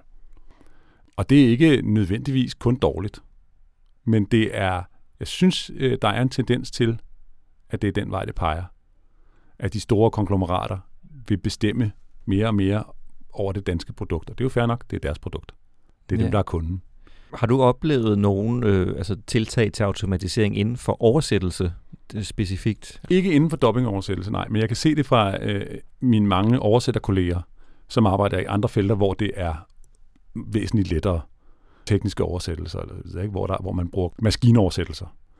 Og det vil blive, øh, det kunne jeg godt forestille mig, at der var nogen, der vil begynde øh, at eksperimentere med at lave øh, maskinoversættelser alle Google Translate, som så bagefter bliver rettet ind af lokale oversættere. Ja, okay, så der skal stadig menneskelige øjne på. Ja, der er vi stadigvæk, og ja. det, vil, det vil der skulle være i en forudsigelig fremtid, fordi der er en kløft fra, hvad computeren kan forstå af kontekst, og til, hvad en menneskelig oversætter kan. Heldigvis kan vi så Heldigvis, sige. det er, det er jeg ret glad for. Ja. Jakob Stelmann. Han har fulgt udviklingen fra sin plads som indkøber af fiktion til børn og unge på DR. Det problematiske er selvfølgelig, at, at priserne øh, er, er for lave. Øh, det s- s- skulle jeg selvfølgelig ikke sige, hvis jeg skal forhandle pris for DR, øh, men, men jeg må sige, at, at jeg vil ønske, at der var flere penge til at, at, øh, at lave det så godt som muligt. Det er jo ikke teknikken, der koster så meget, men det er tiden. Og jeg ved, at selv Disney bruger langt færre penge på øh, de lange spilfilm, end de gjorde før. Der var ret store budgetter på mange af dem. Og jeg er nervøs for, at, øh, at man ikke koncentrerer sig og giver det den tid, det skal have, men gør det for hurtigt. Omvendt må jeg sige, at det potentiale, der er lige nu af talent, både som instruktører og oversættere, og at den forståelse, der er for dubbing som, som, som, hvad skal man sige, som håndværk og kunstart, den er så stor, at der er meget at bygge på. Og det, jeg bare håber, er, at de får så mange forskellige film at arbejde med. Og nogle gange kan man sige, at det er næsten kun de amerikanske filmer. Der kommer rigtig mange halvdårlige film. Og øh, hver gang der kommer en dårlig film, øh, så forringer det skuespillernes hvad skal man sige, præstationer og hele, altså så sætter det niveauet ned. Øh, Så jeg håber bare, der kommer flere gode film, og det er måske også et spørgsmål om at importere nogle film fra andre lande end Amerika. Nogle af de franske tegnefilm, der laves. Der kom en fantastisk smuk, der hed Ernest og Celestine for et par år siden, øh, som er, er meget smukt dobbet. Øh, der har været sådan nogle film som Song of the Sea, som, som netop øh, på en helt anden måde udfordrer øh, dubbingfolkene, øh, og så de japanske. Så jeg håber, de får nogle meget blandede opgaver, så de ikke bliver kørt ind i, i en trædemølle og et samlebånd. Der kommer mere og mere streaming, vi har snakket om det før. Der er simpelthen så meget content, som det hedder, der skal dobbes. Så sker der jo det, som vi begge to har lagt mærke til, at nogle af de udenlandske aktører, som måske ikke har helt så meget forståelse for, hvad vi plejer at lave i Danmark, vores kultur og vores øh, vaner, de begynder at insistere på, at øh, fiktion, der ikke er rettet mod børn, også skal dobbes. Det har vi set nogle lidt besynderlige eksempler på i de seneste par år. Der er i hvert fald nogen, hvor man tænker, okay, det var da en interessant beslutning. Eurovision Song Contest-filmen med Will Ferrell fik jo dansk tale, instrueret af Malte Milner Finn. Det er Christian Damsgaard, der spiller Will Ferrell. Anne Schild Abe er den kvindelige hovedrolle, Rachel McAdams. Det må være, fordi den bliver regnet for en familiefilm. Ja, det er nok der, det skal ses. Og der har vi jo så herhjemme ellers haft en tradition for os, selvom noget er en familiefilm, så får det undertekster. Så må far og mor forklare og hjælpe til. Ja, ja, ding dong! Jeg er ikke klar, det pis! Okay? Okay. Det er pis herop til! Jeg ved det. Jeg er klar pis herop til! Men det er herop til! Det er noget pis! Pis! Pis! Uh, uh. Hey Lars! Du kommer ind igen lige nu og spiller jeg ja, ding dong! Nej, vi er færdige for i aften. I skal spille den! Hvorfor skal jeg spille den? Jeg har spillet den! Jeg er ligeglad! I skal spille den igen! Sig mig, hvornår har du fået nok af den? Jeg vil aldrig få nok af den! Jeg vil kun høre ja, ja, ding dong! Og det var faktisk Sonny, vi lige hørte som råbemanden, der bare vil høre ja, ja, ding dong. og så synes jeg også lige, vi skal nævne øh, Pelle Emil Hepsgaard, for han giver den fuld gas i rollen som Ruslands Grand Prix-deltager, den øh, skabshomofile playboy Alexander Lemtov. Og det er jo altså, som Pelle selv siger, det er en virkelig grov karikatur af, af sådan ideen om russisk, mere end det er reelt øh, russisk. Det så dansk med russisk accent. Ja. Jeg synes, det er næsten det er på højde med Dan Stevens i originalen. Hvor er vi? Det er min hjem. Ja. Wow. Jeg har mange hjem i hele verden, men det her skuldersted er måske min top 5 yndlings. Peniserne på de græske statuer. Ja. Ja. Meget dinglende. Ja, ja, jeg elsker historierne. Det var bare sådan, de antikke grækere lavede statuer, ikke? Deres ansigter ligner Ja. ret meget dit. Mm-hmm. Måske har ret, Det er ja. slået. Ja, det er det, ret. det er meget, meget flot. Har du nogensinde- ja. Øh, jeg har selv oversat Speak til øh, en dokumentarserie på Disney+, Plus, som hedder Disney-parkernes historie. The Imagineering Story, som absolut ikke er til børn. Det er ekstremt nørdet, sådan noget med ingeniører, der snakker om, hvordan de har skruet en eller anden øh, maskine sammen i, øh, i Disneyland. Den skulle øh, have dansk speak, men altså nogle gange tænker man virkelig, som du siger, hvorfor i alverden har det her fået dansk tale? Og det har Jens Jakob Tyksen også tænkt et par gange. Jeg fik jo den mærkeligste opgave fra Netflix, som vil gøre et forsøg på at lave en amerikansk sitcom til voksne med danske stemmer. Det var en øh, sitcom, der foregik på en brandstation med nogle kendte skuespillere. så snakkede vi om, at, øh, at det sådan aldersmæssigt og typemæssigt kunne passe meget godt med Lars Mikkelsen. Og det ville, øh, ville de rigtig gerne. Så øh, Lars skulle spille hovedrollen. Og øh, det er et kæmpe cast. Altså, der, der var rigtig mange med. Vi skulle lave et afsnit, altså et helt afsnit, og så skulle det ligesom vurderes, om det var noget, man ville gå videre med, og om det havde en fremtid. og det er det mærkeligste, jeg længe har været med til. Vi havde det virkelig sjovt med at lave det. Altså, vi grinede rigtig meget, men, men altså samtlige skuespillere, der kom i studiet, var jo ved at dø af grin. Fordi der, det, jo jo, det var en sitcom, og der var noget at grine af, men der var også nogle alvorlige sekvenser og scener, hvor, altså, som skulle spilles ordentligt. Ikke? det, var, det var godt nok mærkeligt.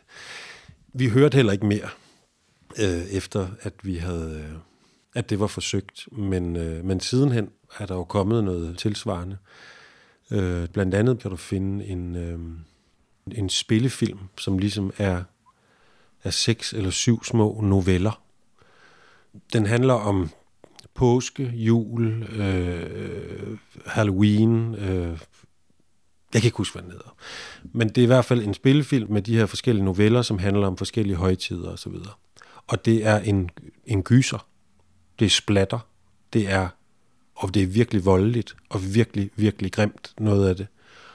Og den skulle laves med dansk tale. Den castingopgave fik jeg. Der skulle ikke være en instruktør på, men, men det skulle castes og, og, og laves. Og det er en absurd øh, ting at opleve. Der er voldtægt, og der er altså øh, folk, der dør og får skåret halsen over, og der er en barnefødsel, og jeg ved ikke hvad med danske stemmer. Fik du nogen forklaring på, hvorfor den skulle være på dansk? Ingen kunne svare mig på det. Altså, vi snakkede, jeg ved ikke hvor længe ind i firmaet omkring, hvad er det her?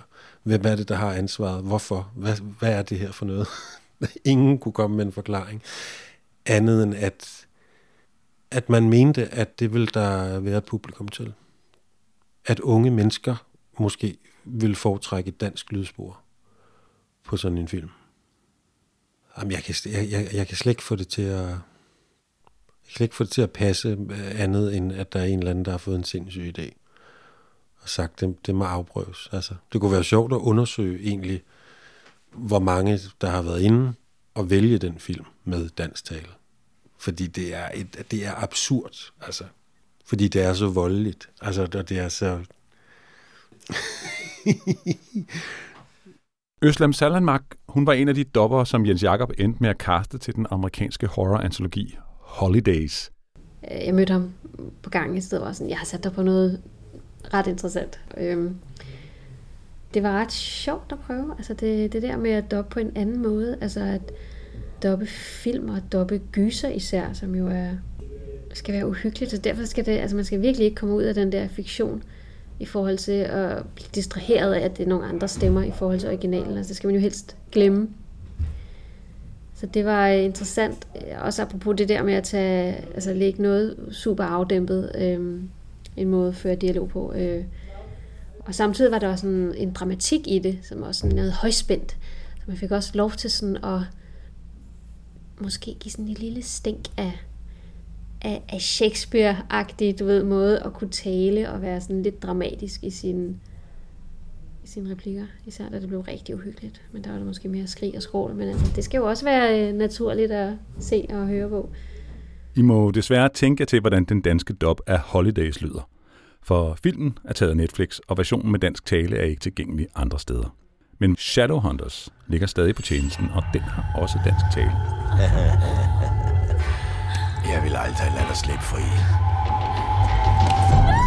Og så har jeg lavet øhm, Shadowhunters, som også er live action dubbing, som ikke er børn, som også er en ting, som jeg har undret mig over, sådan, gud, hvor interessant, at vi dopper det. Men den handler om vampyrer og varulve og trolddomskræfter, nogen der er udvalgt af nogen der er onde og hekse og sådan noget. Det er noget fantasy-agtigt i noget dystert, mørkt øh, univers. Og de spiller utrolig intenst og dramatisk, og det er også virkelig sjovt, fordi det er så sjældent, man får lov at lave sådan noget, altså når man som skuespiller selv er på film eller tv, så er det meget sjældent, eller på scenen endda, at man får lov at være så på en måde selvhøjtidlig omkring sine replikker. Altså jeg spiller på et tidspunkt en, der hedder Lilith, som er en dæmon, som kommer tilbage og skal finde sin, sin søn, og hun vil jo udslette alt og alle, og sådan er meget, altså det er jo virkelig, øh, virkelig stort spil. Meget højdramatisk, og det er ret sjovt også at skulle sige replikker på, på den måde, på en måde, som jeg absolut ikke er vant til i et dubbingstudie. Udover Øslem, så medvirkede blandt andre Sara Ekander Poulsen, som hermed får mikrofonen. Sidste gang i Shadowhunters. Tarotkortene. Min mor malede dem for mange år siden. Dødekoppen må være der i. Reclaim mener ikke, familieæren kan genoprettes. Det vil kræve et kæmpestort offer. Vores forældre lægger planer for os begge to. De tvinger dig til at gifte dig. Tal efter Bibelen. Jeg tror, jeg har brug for at snakke med dig mere, end jeg nogensinde har haft brug for det før. Jeg tror, jeg er ved at blive en vampyr. Jeg spekulerede på, hvornår du ville komme. For en del år tilbage var jeg med på det danske hold, der lavede Shadowhunters, og der var vi nemlig meget sådan, ej, hvor er det, det var spændende at lave, men også øh, meget ukendt land, men vi, vi gør det jo mere og mere, især på streamingplatformene, og det er jo en spændende ny måde at arbejde på. Det er jo også nogle lidt andre emner, vi bevæger os ind på, og det er en helt anden spillestil. Også sådan øh, quizprogrammer og sådan noget, altså hvor man sådan, du ved, så er der sådan nogle interviewsituationer og sådan noget, du ved. Der er flere og flere ting, hvor man bliver overrasket, hvis man går ind rent faktisk og går op i menuen, og så kan du faktisk vælge, altså selvom den defaulter til, at det skal være på engelsk, så kan du faktisk vælge dansk, ikke? Og spørgsmålet er med den generation, der kommer nu, der er vokset op med doping i højere grad, om, om de vil vælge det mere. Og også i takt med, at, at der jo flere, kommer flere og flere produktioner altså til de store streamingtjenester, som er produceret lokalt, både i Danmark og Sverige og Holland. At de jo, vi har nemmere ved at doppe de sprog, fordi de minder mere om vores egen. Og man i virkeligheden ikke hellere vil have, når det sidder så godt, altså når det er så godt synkroniseret, man ikke hellere vil have det på dansk, end man vil have en undertekst for eksempel. Det tror jeg øh, måske kunne være starten på det, at vi dyrker det mere. Men, men jeg tror helt bestemt ikke, at vi kommer til at doppe mindre. Det tror jeg ikke. Sarah var med som skuespiller, da Disney Channel og Nickelodeon i midten af nullerne begyndte at lægge dansk tale på live-action komedieserier til større børn og teenagere. Hun var blandt andet med i uh, serier som Magi på Waverly Place, Victorious og, som vi skal høre her, Det søde liv til søs. Gør plads! London Tipton skal forbi. Wow, store bølger. Det var min fod! Men hvad lavede den under min kuffert? Dunket! Der, der var en ret stor reaktion på, at vi lavede og lagde stemmer til de her komedieserier. Og at det var der noget mærkeligt noget, og hvorfor skulle det nu dobbes? Og der har vi jo en generation nu, der er vokset op med det, som er helt vant til at se de her ting blive dobbet. Så måske er det heller ikke så mærkeligt for dem, at vi begynder at doppe voksenindhold. Det er jo sådan set bare et ekstra tilbud. Man kan jo vælge at se filmen på originalsproget, men hvis man så måske har lyst til at høre tingene på ens eget sprog, for der er jo det med vores eget sprog, at det går direkte i hjertet, hvor når vi skal oversætte et sprog op i hovedet, selv, selvom vi kan være rigtig, rigtig dygtige til det sprog, vi hører det på, så skal det stadig lige ind og vende i sprogcentret. Hvorimod dansk kan man tage ind på en anden måde, hvis dansk ellers er ens modersmål. Og det synes jeg er interessant, at hvis det kan gøre, at historien kan få et andet vægt, eller kan, man kan få en anden oplevelse af at se det på sit eget sprog, så, så synes jeg da kun, at det kan bidrage noget godt. Her ville vi igen rigtig gerne have spurgt Netflix, hvordan de udvælger, hvilke film og hvilke serier, der skal have dansk tale, og hvad deres rationale eller hvad deres dobbingpolitik i det hele taget er. Men desværre har de heller ikke haft lyst til at udtale sig om det. Nej, det, der er lukkede døre der. Ja. Netflix øh, fik ellers en del opmærksomhed, da de i 2021 dobbede den prestigefyldte og mange gange Oscar-nominerede Don't Look Up til dansk. Og det er jo sådan en hektisk, meget grovkornet klimasatire, der er ikke noget i den, der er for børn. Nej. Det var der mange, inklusive skuespillerne og instruktøren, der undrede sig over. Og det var Sara, der fik til opgave at finde de danske sidestykker til superstjerner som Leonardo DiCaprio, Jennifer Lawrence og Meryl Streep, da hun instruerede den danske version. Er hun i det hele taget astronom? Hun er chef for NASA, men måske ved hun ikke, hvad hun snakker om. Ja, hun er chef for NASA, men se, hun er tidligere anestesillæge og præsident Orlin, en superdonor. donor. Ah, lad os nu ikke blive dramatiske. Det er så korrupt. Ja, men pointen er, at Dul har ret. Altså, der kører stadig en seriøs debat. Og nu er The Heralds ry blevet plettet. Vi har taget den her historie så langt vi kan. Mine damer og herrer, jeg ønsker jer en herlig sidste tid på jorden.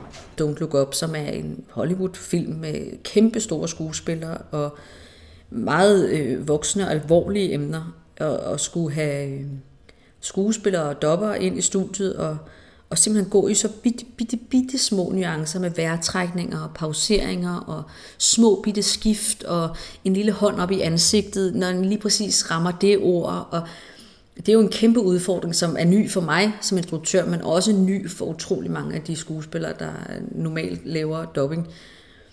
Og nogle gange, fordi vi har så mange øh, minder med de stemmer, vi hører, både i tegnefilm og live action, så, så følte jeg mig også øh, tvunget til at gå en anden vej med castingen.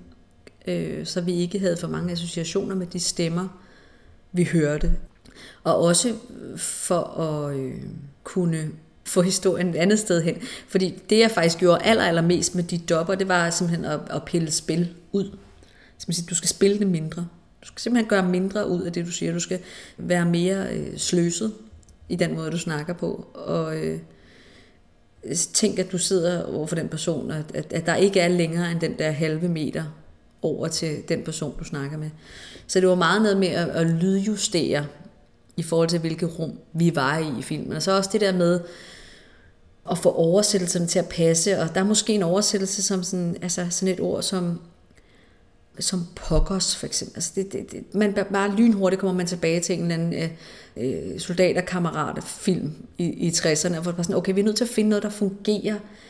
Okay, fandens, ej, det, det, ah, det virker sgu også lidt for vold. Altså det der med at finde både ord, som, som ligger godt i skuespillerens mund, og som så også passer til karakteren i filmen, og Altså det der med, at, at karakteren får sit eget liv i den danske version, samtidig med, at man er tro over for det, man ser og det er jo ikke nemt at spille op til, altså at, at lave Meryl Streep, eller Leonardo DiCaprio, eller Jennifer Lawrence. Det er en kæmpe, kæmpe udfordring. Også sådan lidt at placere røvende klaskehøjde som, som skuespiller. Det kræver alligevel en, en, en del af at ture kaste sig ud i den opgave. Og der vil jeg sige, der havde jeg nogle skuespillere i studiet, der virkelig var modige og ture og øh, pille alt af og gå nye veje med det, øh, hvor det ikke var trygt, og hvor det var øh, nyt for dem og mig at, øh, at gå, prøve at gå mange veje med det. Fordi nogle gange ting, der fungerer på skrift, og ting, som man tænker, okay, øh, altså alle parametre for, at det her kan fungere, fungerer, men så kommer man ind i studiet, så, så spiller det bare ikke. Og så er man nødt til at gå en helt anden vej, eller skrive det om, eller sige, okay, vi prøver det her. Der er også nogle gange, hvor man går tilbage, og så dagen efter kigger man igen og tænker, nej, vi, vi, vi er nødt til lige at vi starter lige forfra her. Og det øh, har jeg ikke på, på den måde prøvet før. Jeg ved ikke helt. Jeg tror, hvis Gud vil ødelægge jorden, så vil han ødelægge jorden. Tror du på Gud? Ja, altså, mine forældre har opdraget mig evangelisk, og jeg hader dem, men jeg har fundet min egen vej i det, mit eget forhold til Gud. Mm. Jeg vil sætte pris på, hvis du ikke reklamerer med det. Jeg siger det ikke til nogen. Jeg synes faktisk, det er lidt sødt. Skal vi snæve? Ja, hvorfor ikke? Det var endnu sværere, det der med at få det helt naturalistisk. Også fordi tingene ligger... Det er jo sådan lidt en, en sudoku på den måde, at i en film sådan den... Altså hvis du har en almindelig sitcom øh, til børn og unge mennesker, så foregår der oftest én dialog. Det er ikke så improviseret. Det er replikker, og der er indlagt grin, og der er timing og alle de her ting.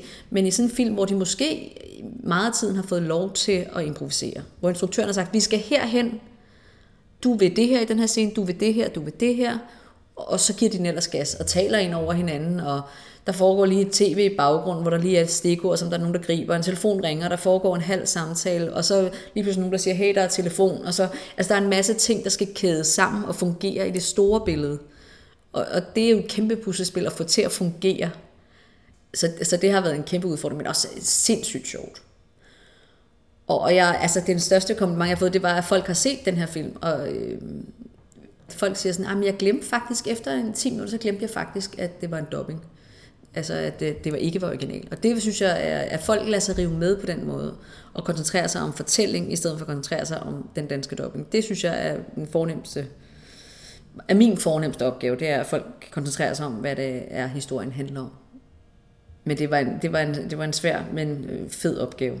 Og også bare få frit slag i forhold til, at, at, at der ikke er nogen ting, der man ikke må sige, for eksempel. For det har vi jo nogle gange til børn og unge, og det er jo med rette, at vi ikke skal tale sådan. Så det var jo fedt at få lov at sige alle de ting, vi ikke må sige normalt. Med mindre I røvhuller kører mig hen til bathulen, så fuck jer, fuck I mig en hætte på. I en film som, som Don't Look Up for eksempel, der var det vigtigt for mig at få nogle øh, skuespillere med på holdet, som var ikke ekstremt teknisk dygtige. Men det var også vigtigt for mig at, at ryste posen lidt. Og jeg valgte jo faktisk øh, øh, skuespilleren Frank Thiel til hovedrollen, som ikke har dobbet særlig meget, for han havde nogle få produktioner for en del år tilbage. Og det var sådan lidt en joke, og jeg, hør, jeg, øh, jeg sad og researchede til, hvem, hvem kunne være den danske Leonardo DiCaprio, og det, ikke nogen nem opgave at skulle finde ham. Og der, der var jeg simpelthen sådan, at jeg lukkede øjnene og lyttede til stemmekvaliteter, og der fandt jeg noget af det der sådan knirken, og sådan den måde, han sådan har, har, har nogle ophold, i, øh, han, han stammer lidt i den måde, han snakker på. Og jeg kunne godt tænke mig at have en skuespil, der havde det naturligt i sig, hvor det ikke skulle, hvor det ikke skulle forseres frem. Og der så jeg et interview med Frank faktisk på, på YouTube, hvor jeg tænkte, okay, det her, det kunne godt fungere. Og, og, og, og der har overrasket han, da han kom i studiet, fordi han bare havde faktisk rigtig meget flere for timing og for at fange det. Også selvfølgelig en kæmpe lyst til at løse den her opgave, fordi man skal virkelig begive sig ud i et land, hvor man skal tage det sætning for sætning, værtrækning for værtrækning. En replik kan tage altså 20 minutter at få i kassen, og der er virkelig noget med tålmodighed og samle energien op, og hvor kom vi fra? Fordi du får ikke det flow, du som skuespiller også bliver, altså man får noget energi af det flow, man har. Og når det bliver pillet fra en, så kræver det virkelig en disciplin og et fokus ud over det sædvanlige at kunne løse den opgave. Undskyld, men det er ikke alt, der behøver at lyde så pokker smart eller charmerende eller venligt hele tiden. Nogle gange har vi simpelthen bare brug for at kunne sige ting til hinanden. Vi har brug for at høre ting. Og hvis vi ikke alle sammen som et minimum kan blive enige om, at en gigantisk komet på størrelse med Mount Everest brager i fuld fart mod jorden, ikke er en fucking god ting. Hvad fanden er der så sket med os? Jeg, jeg forsikrer jer. Jeg er ikke på den ene eller den anden side. Jeg, jeg fortæller jer bare fucking sandheden. Jeg tror, det vil være et godt tidspunkt at slå fast, at Isherwell og præsidenten begge to har Begge sagt, at der kan være... Jamen, præsidenten af de forenede stater lyver fandeme! I lydklippene fra Don't Look Up hørte vi også blandt andre Julie Agnete Wang i Jennifer Lawrences rolle, Alan Hyde som Timothy Chalamet og Anne Vester Højer som den danske Kate Blanchett. Med dansk tale. En podcast om dubbing. Og her til sidst i afsnit 10, der bevæger vi os lidt uden for dubbingens område. Vi vil prøve på at give nogle bud på, hvordan den teknologiske udvikling kommer til at forme dansk tale og speak i fremtiden. Ja, for vi hører jo allerede danske stemmer mange andre steder end lige i fiktionens verden. Altså din telefon. Yes. Den kan tale til dig på dansk, hvis du bruger stemmestyring, Siri eller Google Assistant, eller en af de andre virtuelle receptionister. Og navigationsapps og GPS, der fås med dansk tale, øh, stoppestederne i busserne og, og i metroen, der bliver læst højt af mere eller mindre robotagtige stemmer. Ja, Hans, hvad er det, de siger i Aarhus? Hans Knudsen, nå ja. Han- Hans Hartvig Sedorf Stræde, hvis du kører i bus i Aarhus. Ja. Øh, I den københavnske metro, der er det rigtige stemmer. Det er Katrine Falkenberg og Thomas Magnussen. Som vi hørte med Iris Idun, museumsinstallationer kan tale til gæsterne. Jeg har nogle gange handlet i Føtex, hvor selvbetjeningsautomaterne stresser mig helt vildt ved at sige, tag dine varer. Tag dine varer. Tag dine varer. Hvis jeg er lidt for langsom. Og så er der legetøj med indbygget lyd. Du har, du har små børn. Hvad... Ja, øh, der er måske sådan lidt en tendens til, at det er blevet så billigt at gøre det, øh, at smide en lille chip i, at man gør det også i ting, der absolut ikke behøver det. Vi har for eksempel en bamse, der synger fødselsdagssange, når man trykker den på porten. Ja. Det kan den godt gøre mange gange lørdag morgen klokken 7 minutter over 6, når Ida vågner. Oh, og det lyder ikke sjovt, når batterierne er ved at dø. Erik Bjergfeldt, han har mange års erfaring med at lægge stemmer ind i legetøj, og det fortæller han om her. Det er nogle af 70 procent af alt legetøj siger noget. Det er altså scary som forældre. Og vide, at der kun er 30 procent legetøj tilbage, som ikke siger noget, hvis du ikke vil gå og skifte batterier eller, eller eller andet. Ja, lad os udforske vores smukke verden. På Camp David begynder vi at lave nogle ting, noget legetøj, hvor en, nogle små dimser skal sige noget. Problematikken dengang var, at de små hukommelsesklodser, de puttede ind i legetøj, var stinkende dyre, og meget, meget små. Der kunne ikke være ret meget øh, materiale på dem. Så når vi havde lavet et stort projekt, så var der stadig en flyver til Hongkong. Fordi de blev hele tiden ved med at sætte kvaliteten ned, så det fyldte mindre, for det, det skulle være plads på en chip. Der skulle helst, for det, det var til, til fætter B, ja, så der skulle helst være tre sprog på, dansk, svensk, norsk, så man lige kunne slå den over i butikken, øh, så den talte dansk, svensk eller norsk, alt efter hvor man var inde. Og for at løse det, der sad vi med nogle simuleringsværktøjer, som sagde, hvordan lyder din stemme nu, når den kommer ud af en bamse? Så drejede vi. Bamse plus 2 cm, gummiand, hård plastik, lille walkie-talkie. Og der sad vi i timevis og simulerede, hvordan ville vores fine studieindspilning lyde, når den kom ud af en lille, lille, lille bitte højtaler i en gummiand eller en bamse, der var inde bag noget, en masse plus. Erik Bjergfeldt er også en af de danske pionerer inden for talesyntese, altså automatisk genereret dansk tale. Og det er et felt, som på relativt kort tid har rykket sig ret langt. Det har sikkert også rykket sig, efter vi talte med Erik, for det er ved at være et par år siden efterhånden. På det sidste store lydsymposium, som blev holdt i London, blev der afspillet lydbøger, som var indtalt kunstigt. Du og jeg vil stadigvæk sige, ah, men om et par år, så hiver vi dygtige folk ind til at indtale alfabetet og talrækken, og nogle sætninger, som er unikke for det sprog, som, som det nu drejer sig om. Der sidder vi sammen med, med, med vores oversætter og finder ud af, hvordan er det, vi angriber en sætning i modsætning til dem, der taler tysk og engelsk og svensk. Hvor er det, vi er anderledes? Hvordan starter vi en sætning? Hvordan slutter vi en sætning?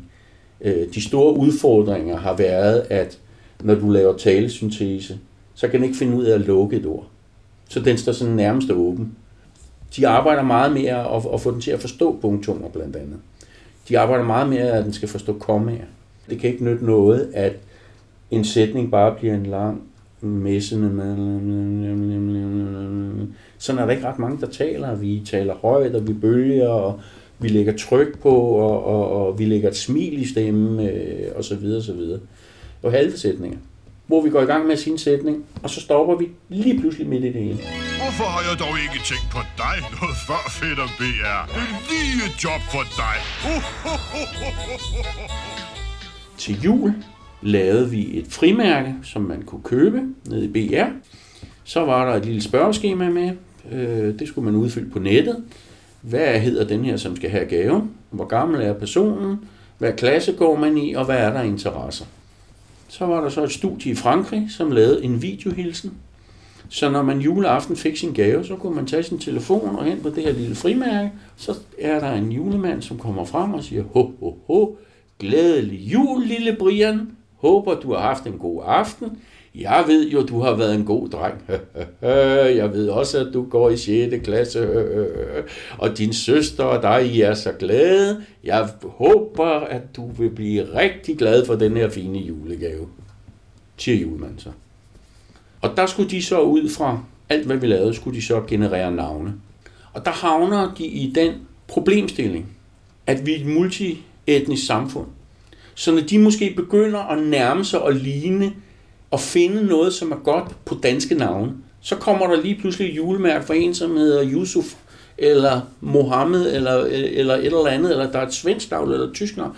Så de kunne ikke knække Så hvad skulle de gøre? Skulle de alle sammen have, have, have øh, på den måde, vi, vi laver navne på i, i, i Danmark? Øh, eller skal de have, som man i, øh, i, i de baltiske lande ligger trykket et helt specielt sted på tredje stavelse? Det blev noget skrammel. Så det vi gjorde, det var, at øh, vi indtalte 1000 drengenavn og 1000 pigenavn, vi fik fra Danmarks Statistik, og så øh, børn fra, som i dag er op til 10 år gamle, så går vi til 10 år baglæns, hvad har været de mest populære navne. Og dem lavede, øh, sorterede vi så og havnede på, på 1000 drengenavn og 1000 pigenavn, og dem indtalte vi. Alt andet er syntetisk. Åh, oh, oh, oh, hej med dig, ikke? Alle de der ting der, det var syntetisk. Men navnene har vi indtalt one by one. Ikke? Det må have nogle konsekvenser for dem, som lever af at, at, at, at bruge deres stemmer. Altså, vi er jo lang vej. Du kan ikke bruge det til dobbing. Jeg tror, du kan bruge det til folk, som skal have læst en dagens nyheder op. Du kan måske også bruge det på noget lydbogs øh, ting.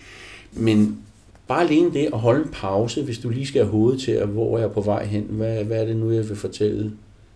Så laver du lige en lille kunstpause, og så, nå, det var der, jeg var, på vej hen. Og så fortsætter du, hvor du var på vej hen. Det gør maskinen jo ikke. Den tonser dig ud, ikke? Nu har vi fået øh, endnu en gæst i studiet. En, som øh, har antennerne ude, når det gælder teknologi og innovation. Vi har inviteret tech-journalist Anders Høgh Nissen herind, for at vi kan blive klogere på digital tale og øh, diverse automatiseringsprocesser. Prøv at finde ud af, hvad er muligt i dag? Hvad kan man? Hvad kan det bruges til? Hvad betyder det for fremtiden? Anders 2, nu har vi to Anders i studiet, begge to med dybe basstemmer. Jeg håber, at I kan høre, hvem der er hvem. Det er mig, der er Anders Gæst. Godt. Det er mig, der er Anders Fast. Erik Bjergfeldt har fortalt lidt om, hvad talesyntese går ud på, men øh, du kan måske sætte flere ord på, hvad, hvad det også kan bruges til, og hvordan det egentlig fungerer. Det er jo i virkeligheden en, øh, en gammel drøm, kan man sige, det her med at skabe kunstige stemmer, eller syntetiske stemmer. Det er faktisk noget, der går over tusind år tilbage, så vidt jeg kan se. Det er noget, vi altid har drømt om et eller andet sted at kunne skabe kunstige mennesker eller menneskelignende øh, robotter. Ikke? Øh, og så kom der selvfølgelig en, en periode i 50'erne og 60'erne, hvor man begyndte at lege med, med elektronisk behandling af lyd, og kunne manipulere noget til noget, der lød lidt stemmeagtigt, men jo heller ikke kunne narre nogen. Og så senere op igennem øh, 60'erne, 70'erne, 80'erne, begyndte man for alvor at få computerteknologi, der kunne hjælpe en med at forsøge at tilnærme noget, der mindede om menneskelige stemmer, altså ad, ad kunstig vej. Ikke? Helen, will you have the voters say, she saw me? That sounded awfully flat. How about a little expression? Who saw you? She saw me. Whom did she see? She saw me. Well, did she see you or hear you? She saw me. Der er noget, der hedder kontatenativ syntese. Det er det, eller sammenkædningssyntese. Ja, syntese. og det er lige præcis der, hvor man bruger optagelser af menneskestemmer, som noget af det, vi hørte øh, lidt om før, og så klipper det sammen, så man får de lyde, man skal bruge fra eksisterende optagelser, eller optagelser, man laver særligt, og så når man klipper dem sammen på bestemte måder, så kan man få det, det til at sige hvad som helst. Det er sådan noget, vi kender fra telefonsystemer, eller metroannonceringer, eller hvis du trykker på knap 2, ja. skal du vide, at du står ja. i kø som nummer 37. Ja, lige ja. præcis. Ikke? Og det kan gøres pænere eller ja. grimmere. Ikke? Altså, og, øh, det er klart blevet bedre. Men der findes en alternativ teknologi, som, som hedder formandsyntese, hvor man laver talen elektronisk, men prøver at få det til at lyde som, som menneskestemmer, og kan sætte input, øh, tekstinput ind i det. Ikke? Der, hvor det virkelig begynder at sparke nu, det er, når man begynder at køre avancerede algoritmer og øh, noget af det, som man kender som machine learning eller deep learning, altså en eller anden form for kunstig intelligens. Når man bringer det i spil her, der er det især Google og deres øh, kinesiske øh, modsvar Baidu, der har været i føretrøjen på det.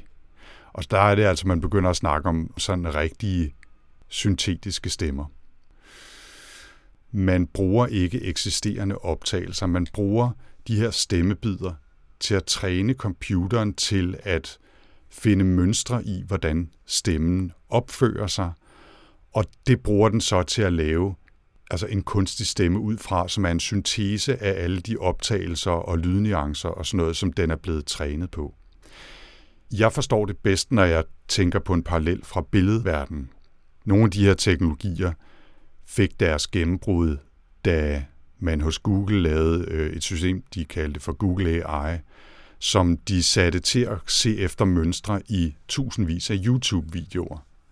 De sagde ikke til, til det her system, du skal kigge efter træer eller blade eller mennesker eller huse eller et eller andet. Den fik bare lov til at kigge på videoer, og så ved at analysere øh, pixels og bevægelser og farver og lysstyrker osv., så, videre, så lærte den efterhånden at, genkende nogle mønstre, og så, at der var nogle mønstre i de her billeder på YouTube, der vendte tilbage igen og igen. Så dem var der nok mange af.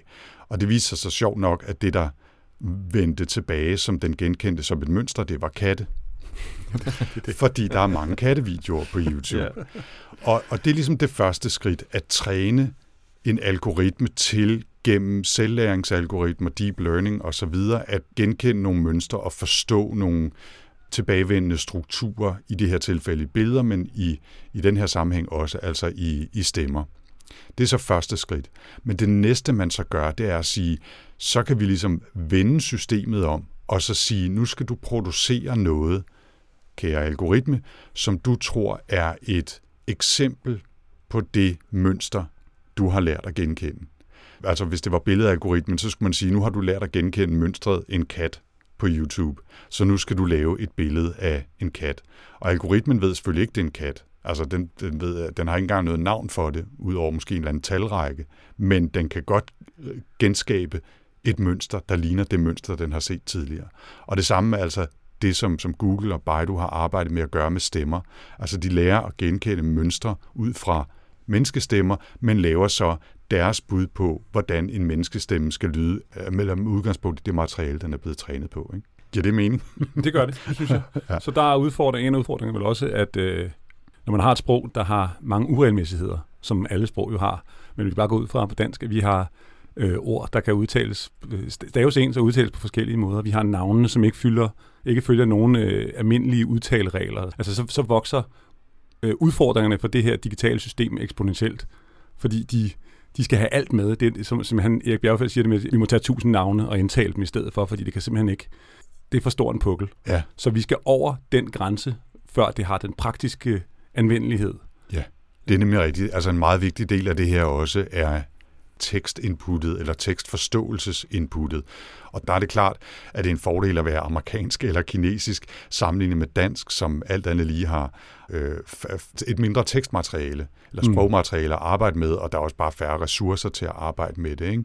Så det er klart, at det er en kæmpe, kæmpe stor forståelse, at computeren skal, skal ikke bare kunne læse en tekst op, den skal også forstå i en eller anden forstand, at der er forskel på kvindelige og kvindelige, og kunne lægge tryk rigtigt alt efter, hvad det er for en tekst.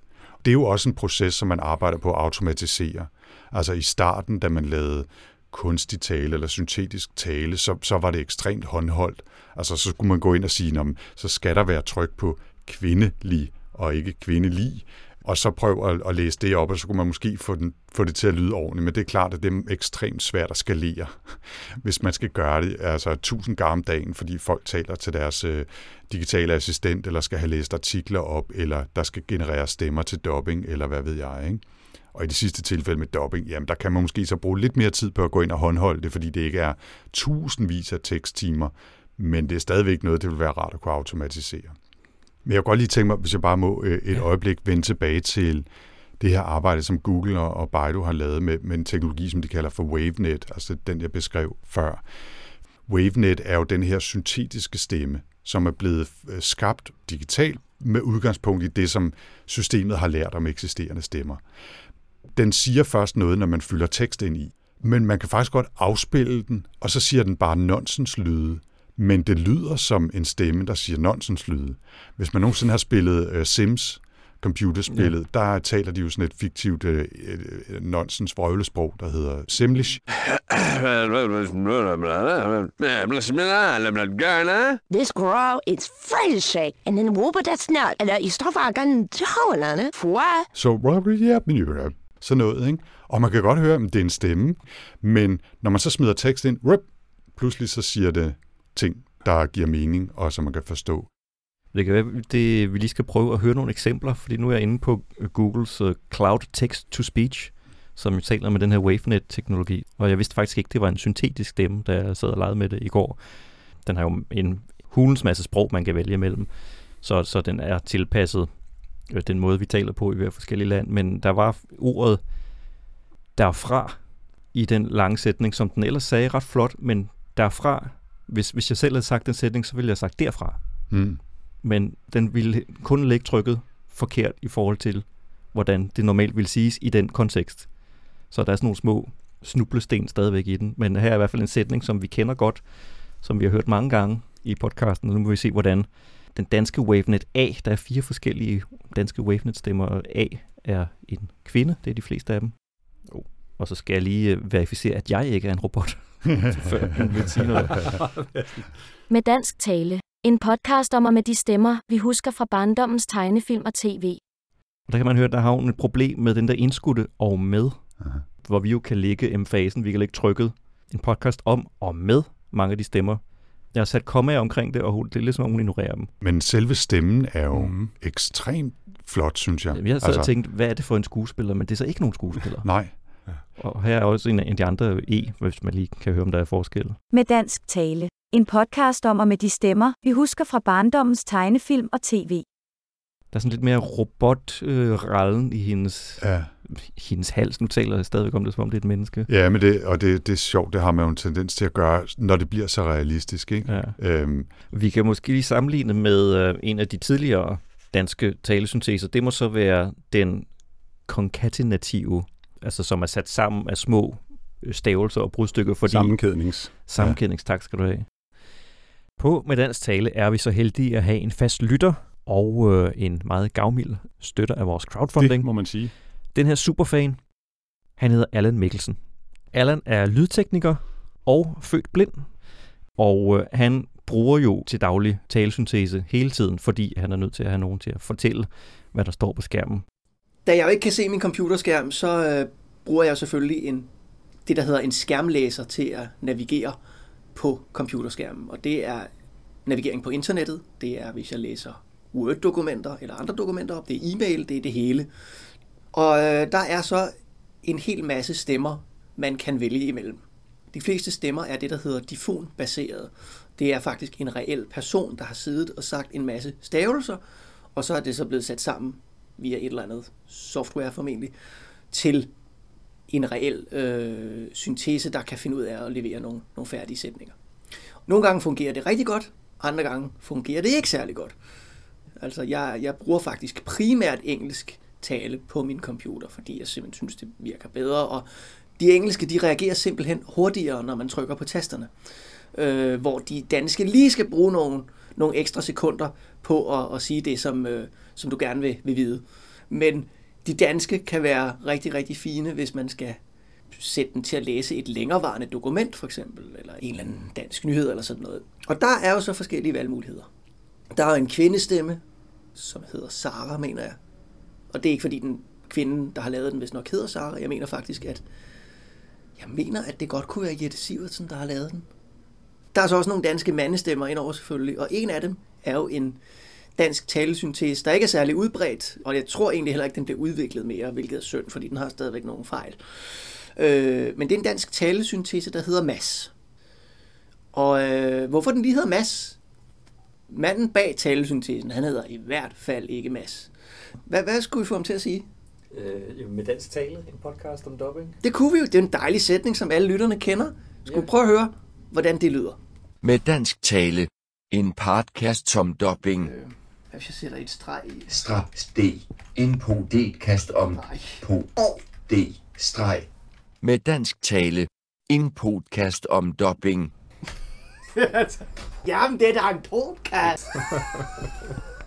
Men det var skægt, ikke? Men Jo. altså, øh, ham kan man jo så sætte til alting. Man kan jo sætte ham til at øh, læse sine, sine indkøbslister op, hvis man øh, skal handle på nettet. Eller, så det, det er der. Jeg, jeg synes, det er ret sjovt, at det er Lars Thiesgaard, der fortæller mig, at øh, dette er et kilo vaskepulver, eller øh, dette er en spejepølse med så og så meget procent fedt. Det er sådan noget, jeg morer mig over. Det, det kan jeg ikke gøre. Han er alle steder. Det, der er så skidehammerende skæg ved den talesyntese, det er jo i virkeligheden, at øh, den jo stadigvæk får så utrolig meget af hans klang. Øh, hans øh, måde at sige ting på. Jeg kan huske en gang, jeg skulle skrive et, et temmelig alvorligt brev, hvor jeg øh, brugte lang tid på det, og så lod jeg ham lige læse det op. Det, det sjove var, at det fik sådan en alvorlig klang. Det fik sådan en, ja, det lød sgu egentlig meget godt, når han læste det. Og det er simpelthen så skægt. Det er så den, der hedder Ivona talesyntese, hvor det er så Lars Tisgaard, der er mass. Der har vi det problem, at både podcast og dubbing er engelske ord, som spænder lidt ben for... øh, Podcast. Podcast, ja. Og det er jo lidt synd. Men altså, det er jo forskellen på sammensætningssyntesen og så formandsyntesen, mm. som jo lyder meget mere overbevisende, Ja. selvom den er 100% syntetisk. Og kræver en helt del mere regnekraft. Men jeg synes, det, er- jeg synes, det er vildt, hvor meget der er sket. Ikke? Der, det her, vi lige har hørt, er jo nærmest øh, flot sammenlignet med noget af det Ja. tidlige. Ikke? Men der er jo stadigvæk et stykke vej endnu. Men noget af det, som, som jeg tænker, vi også skal vende nu, det er, at det måske er blevet så godt efterhånden, at det kan bruges, også i dobbing-sammenhæng, og så småt er vi at finde derud. Ikke? Der er i hvert fald nogle steder, hvor det giver mening. Øh, man kan sige, der er den store udfordring med at komme over The Uncanny Valley. Fordi selvom man laver en stemme, der lyder rigtig, rigtig godt og rigtig, rigtig, rigtig, så er der det menneskelige tonefald, og der er de små pauser, og der er... Altså i forvejen så sidder teknikerne i studiet jo øh, og klipper og øh, lægger en lille pause ind der, eller trækker den vokal lige et øjeblik, fordi så hænger hele sætningen bedre sammen, eller åh, oh, du kom lige til at lave et, øh, et lille strubeklik der, det fjerner vi. Der bliver jo poleret på alt muligt, og det kan man jo selvfølgelig også gøre med de digitalt genererede stemmer. Men udfordringen bliver at få det til at de der 5% ekstra. Hmm. For vi kan lave en neutral stemme, der fungerer rigtig godt til at oplæse en tekst for os. Hvor vi tænker, hey, hvor vi ikke tænker over, at det er en computer, der gør det. Men hvis vi samtidig har en association til et billede, til et menneske, så skal der virkelig noget til, ikke? Jo. Og det er jo så der, hvor man lige så småt nu begynder at kunne se, der sker øh, en bevægelse, ikke? og det skal stadigvæk håndholdes helt utrolig meget. Men vi er jo så småt ved at være der, hvor man kan tage din stemme, Anders, og smide fransk input ind i den, og så bruge en syntetisk version af din stemme til at tale fransk ja. med det flow og den dynamik og den musikalitet, der skal være i det, og så bruge det til en dubbing af en fransk version af et eller andet, som du ellers har indtalt på dansk. Det er det, vi står lige på kanten til nu. Ja. Der er nogen, der siger, at de har gjort det. Jeg har ikke selv altså ligesom oplevet det i en film, hvor, hvor det blev brugt, øh, og, og ved ikke, om man vil lægge mærke til det eller ej, men der er i hvert fald eksempler på, at det bliver gjort derude. Ikke? Jeg tænker, har altid tænkt, at, eller jeg har længe tænkt, at den mest logiske måde at gøre tingene var faktisk omvendt. At du kunne sætte en uspecifik dansk skuespiller ind til at lægge et dansk spor med det rigtige tryk for det danske sprog. Det er jo en af udfordringerne i dubbing, det er, at du laver ikke en oversættelse, der er en til en. Det har vi talt om, da vi har talt om oversættelse, at man bliver nødt til at lave en versionering, fordi det danske sprog er anderledes, og trykket ligger andre steder i sætningen. Så risikoen ved at gøre, som, som du nævner, vil blive, at man vil få noget, der lyder fransk, men hvor trykket ligger helt forkert. Mm. Øh, eller melodien i sproget vil være forkert. Hvorimod, øh, hvis Disney havde, vi, vi har castet de her fem store skuespillere, vi vil have de her fem stemmetyper til at spille de fem roller i vores film. Jamen så får du i stedet for en skide dygtig stemmeskuespiller, der hedder Sonny Lahi, til at lægge de tre mandestemmer. Han spiller dem sådan, som de skal, og så kommer der den her algoritme ind over, der får stemme 1 til at lyde rigtig meget som Robert De Niro, stemme 2 til at lyde rigtig meget som whatever, og stemme 3 til at lyde rigtig meget som whatever 2. Ja. Er det den vej, man går? De to ting forløber parallelt, kan man ja. sige. Fordi det, det, jeg nævnte, det der med, at man kan tage en syntetisk stemme og smide en tekst ind på tusind forskellige sprog, og så lyder det som Robert De Niro, eller hvem det nu er, det skal lyde som. Det er jo et af de store mål, kan man sige, fordi så springer man over, at der overhovedet skal mennesker involveres. Det vil vi- det vil- og, det og vil det vi vil vi jo, gerne. det er der jo nogen, der rigtig, rigtig ja. gerne vil, fordi øh, vi er så pokkers besværlige. Ikke? Men i mellemtiden, eller som en parallel udvikling, så gør man lige præcis det, som du snakker om der.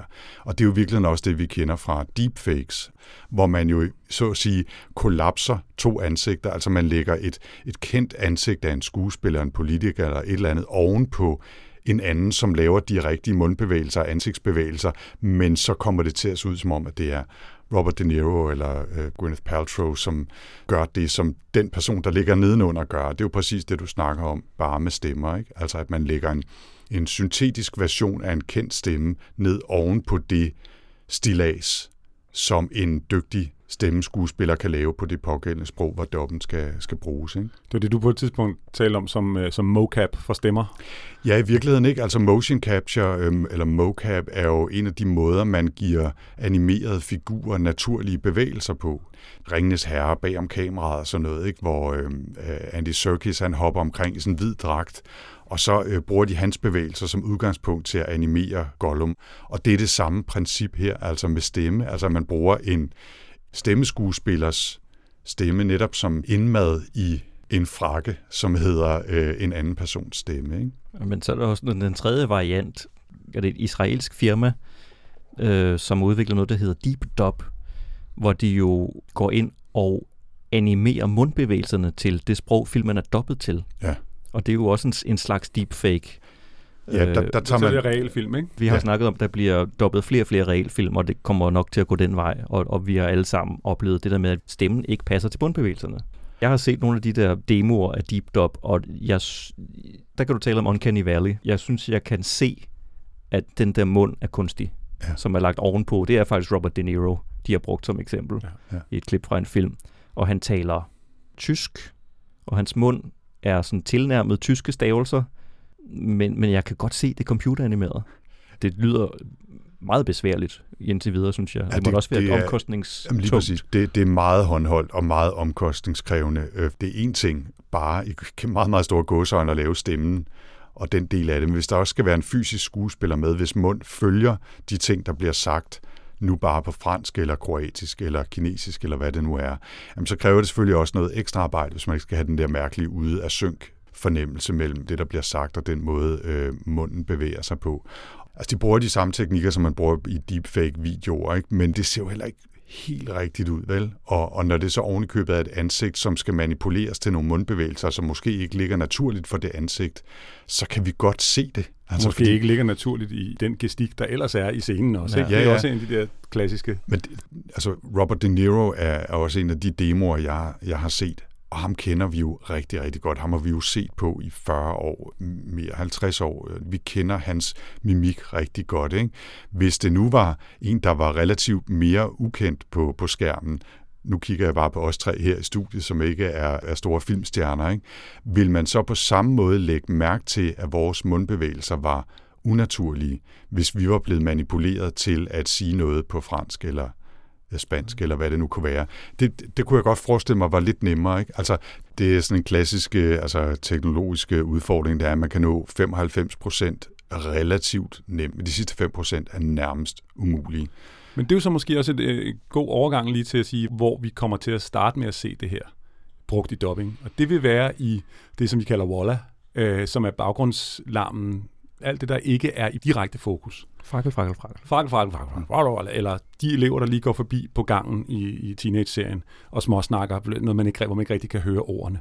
Det er WaveNet uden øh, manus til at lave noget lyd i baggrunden. Ja. Det kunne man jo gøre i dag. Så trykker man på den knap, der hedder svensk, hvis man skal indspille det til et svensk publikum eller dansk. Og så har vi det genereret. I stedet for, at øh, der er to teknikere, der lige skal løbe ind og stå og mumle i baggrunden i, i 20 minutter. Ja. For den store gevinst, og jeg sætter gevinst i meget, meget store anførselstegn her, for dobbingstudierne og filmstudierne i sidste ende, det er jo at undgå at skulle bruge penge på at aflønne skuespillere for at komme for meget ind i studiet. Vi tager Nikolaj lige Kås ind til at indspille en Disney-film. Øh, og han indtaler alt det, han skal indtale, og så kommer der lige nogle rettelser. For at undgå at betale ham 10.000 kroner for at komme ind den dag, han skal ind og rette de data, så i stedet for, så har vi jo profileret hans stemme i løbet af indspilningerne. Så vi har nok til, at vi bare kan gå ind og rette det digitalt. Det vil jo være smart. Ja.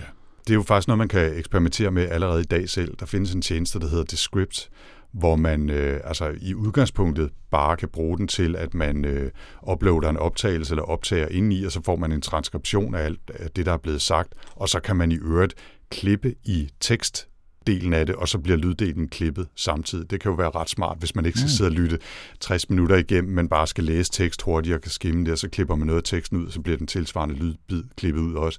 Men man kan også gøre det, at hvis jeg kom til at sige øh, Børge i stedet for Anders til dig, så kan man gå ind og skrive Børge i teksten, og så bliver øh, lyddelen også lavet om, så jeg siger Anders i stedet for Børge. Det er jo præcis det, du snakker om der. Altså lave de der små rettelser. Og det kan man slippe afsted med, måske præcis fordi det er små rettelser, og ikke er lange øh, tekstbider eller, eller øh, enetaler i en eller anden film, der skal laves om. Ikke? Jo mindre fokus der er direkte på det, jo nemmere er det for os at snyde beskueren eller Ja. lytteren. Ikke? Hvis det er bare lige en lille detalje, så, så hopper vi ikke helt ned i Uncanny Valley, så skøjter vi lige henover. Ja. Jeg tror, der er langt til, at det bliver perfekt, men jeg tror, du har meget ret i, at i løbet af de næste fem år, der, der vil det her garanteret blive noget, man oplever rigtig, rigtig mange steder. I de små rettelser, i baggrunden, i lidt billigere produktioner øh, og tilsvarende, hvor, hvor det ikke sådan er store filmstjerner, der bliver brugt, men alt det andet. Ikke? Ja. Hvor glade eller hvor bange skal vi være for det her ud fra sådan et, et dubbing- og stemmeskuespils perspektiv? Fra mit perspektiv, så tror jeg, at vi måske hurtigere, end vi tror, kommer derhen, hvor vi kan lave altså 90, 95 procent troværdige stemmer i nogen sammenhæng. Altså måske først til de enkelte tekster, så efterhånden med mere dynamik og de her indlagte små fejl og pauser og vejrtrækning og så videre, som gør, at det føles som, som øh, ægte mennesker, der sidder og snakker, men det er det altså bare ikke. Det er en eller anden grad øh, en avanceret algoritme eller en kunstig intelligens eller et stykke software. Ikke?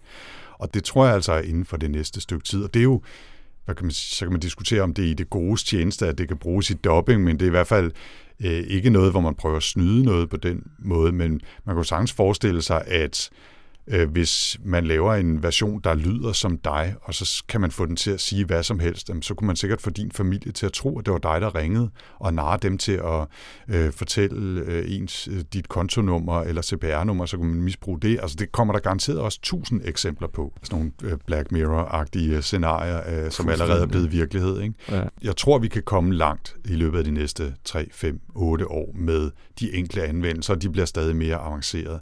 Men jeg tror stadigvæk, at ligesom med 3D-genererede digitale skuespillere, så vil der gå lang tid, før de er fuldstændig realistiske og troværdige, og ikke til at skælne fra, fra virkelige mennesker eller fysiske mennesker. Ikke? Og der er følelser, og ja, vores menneskelighed et eller andet sted, hvis man skal svinge sig op på de høje, høje navler, er jo noget af det, der er virkelig svært at, at syntetisere. Ikke?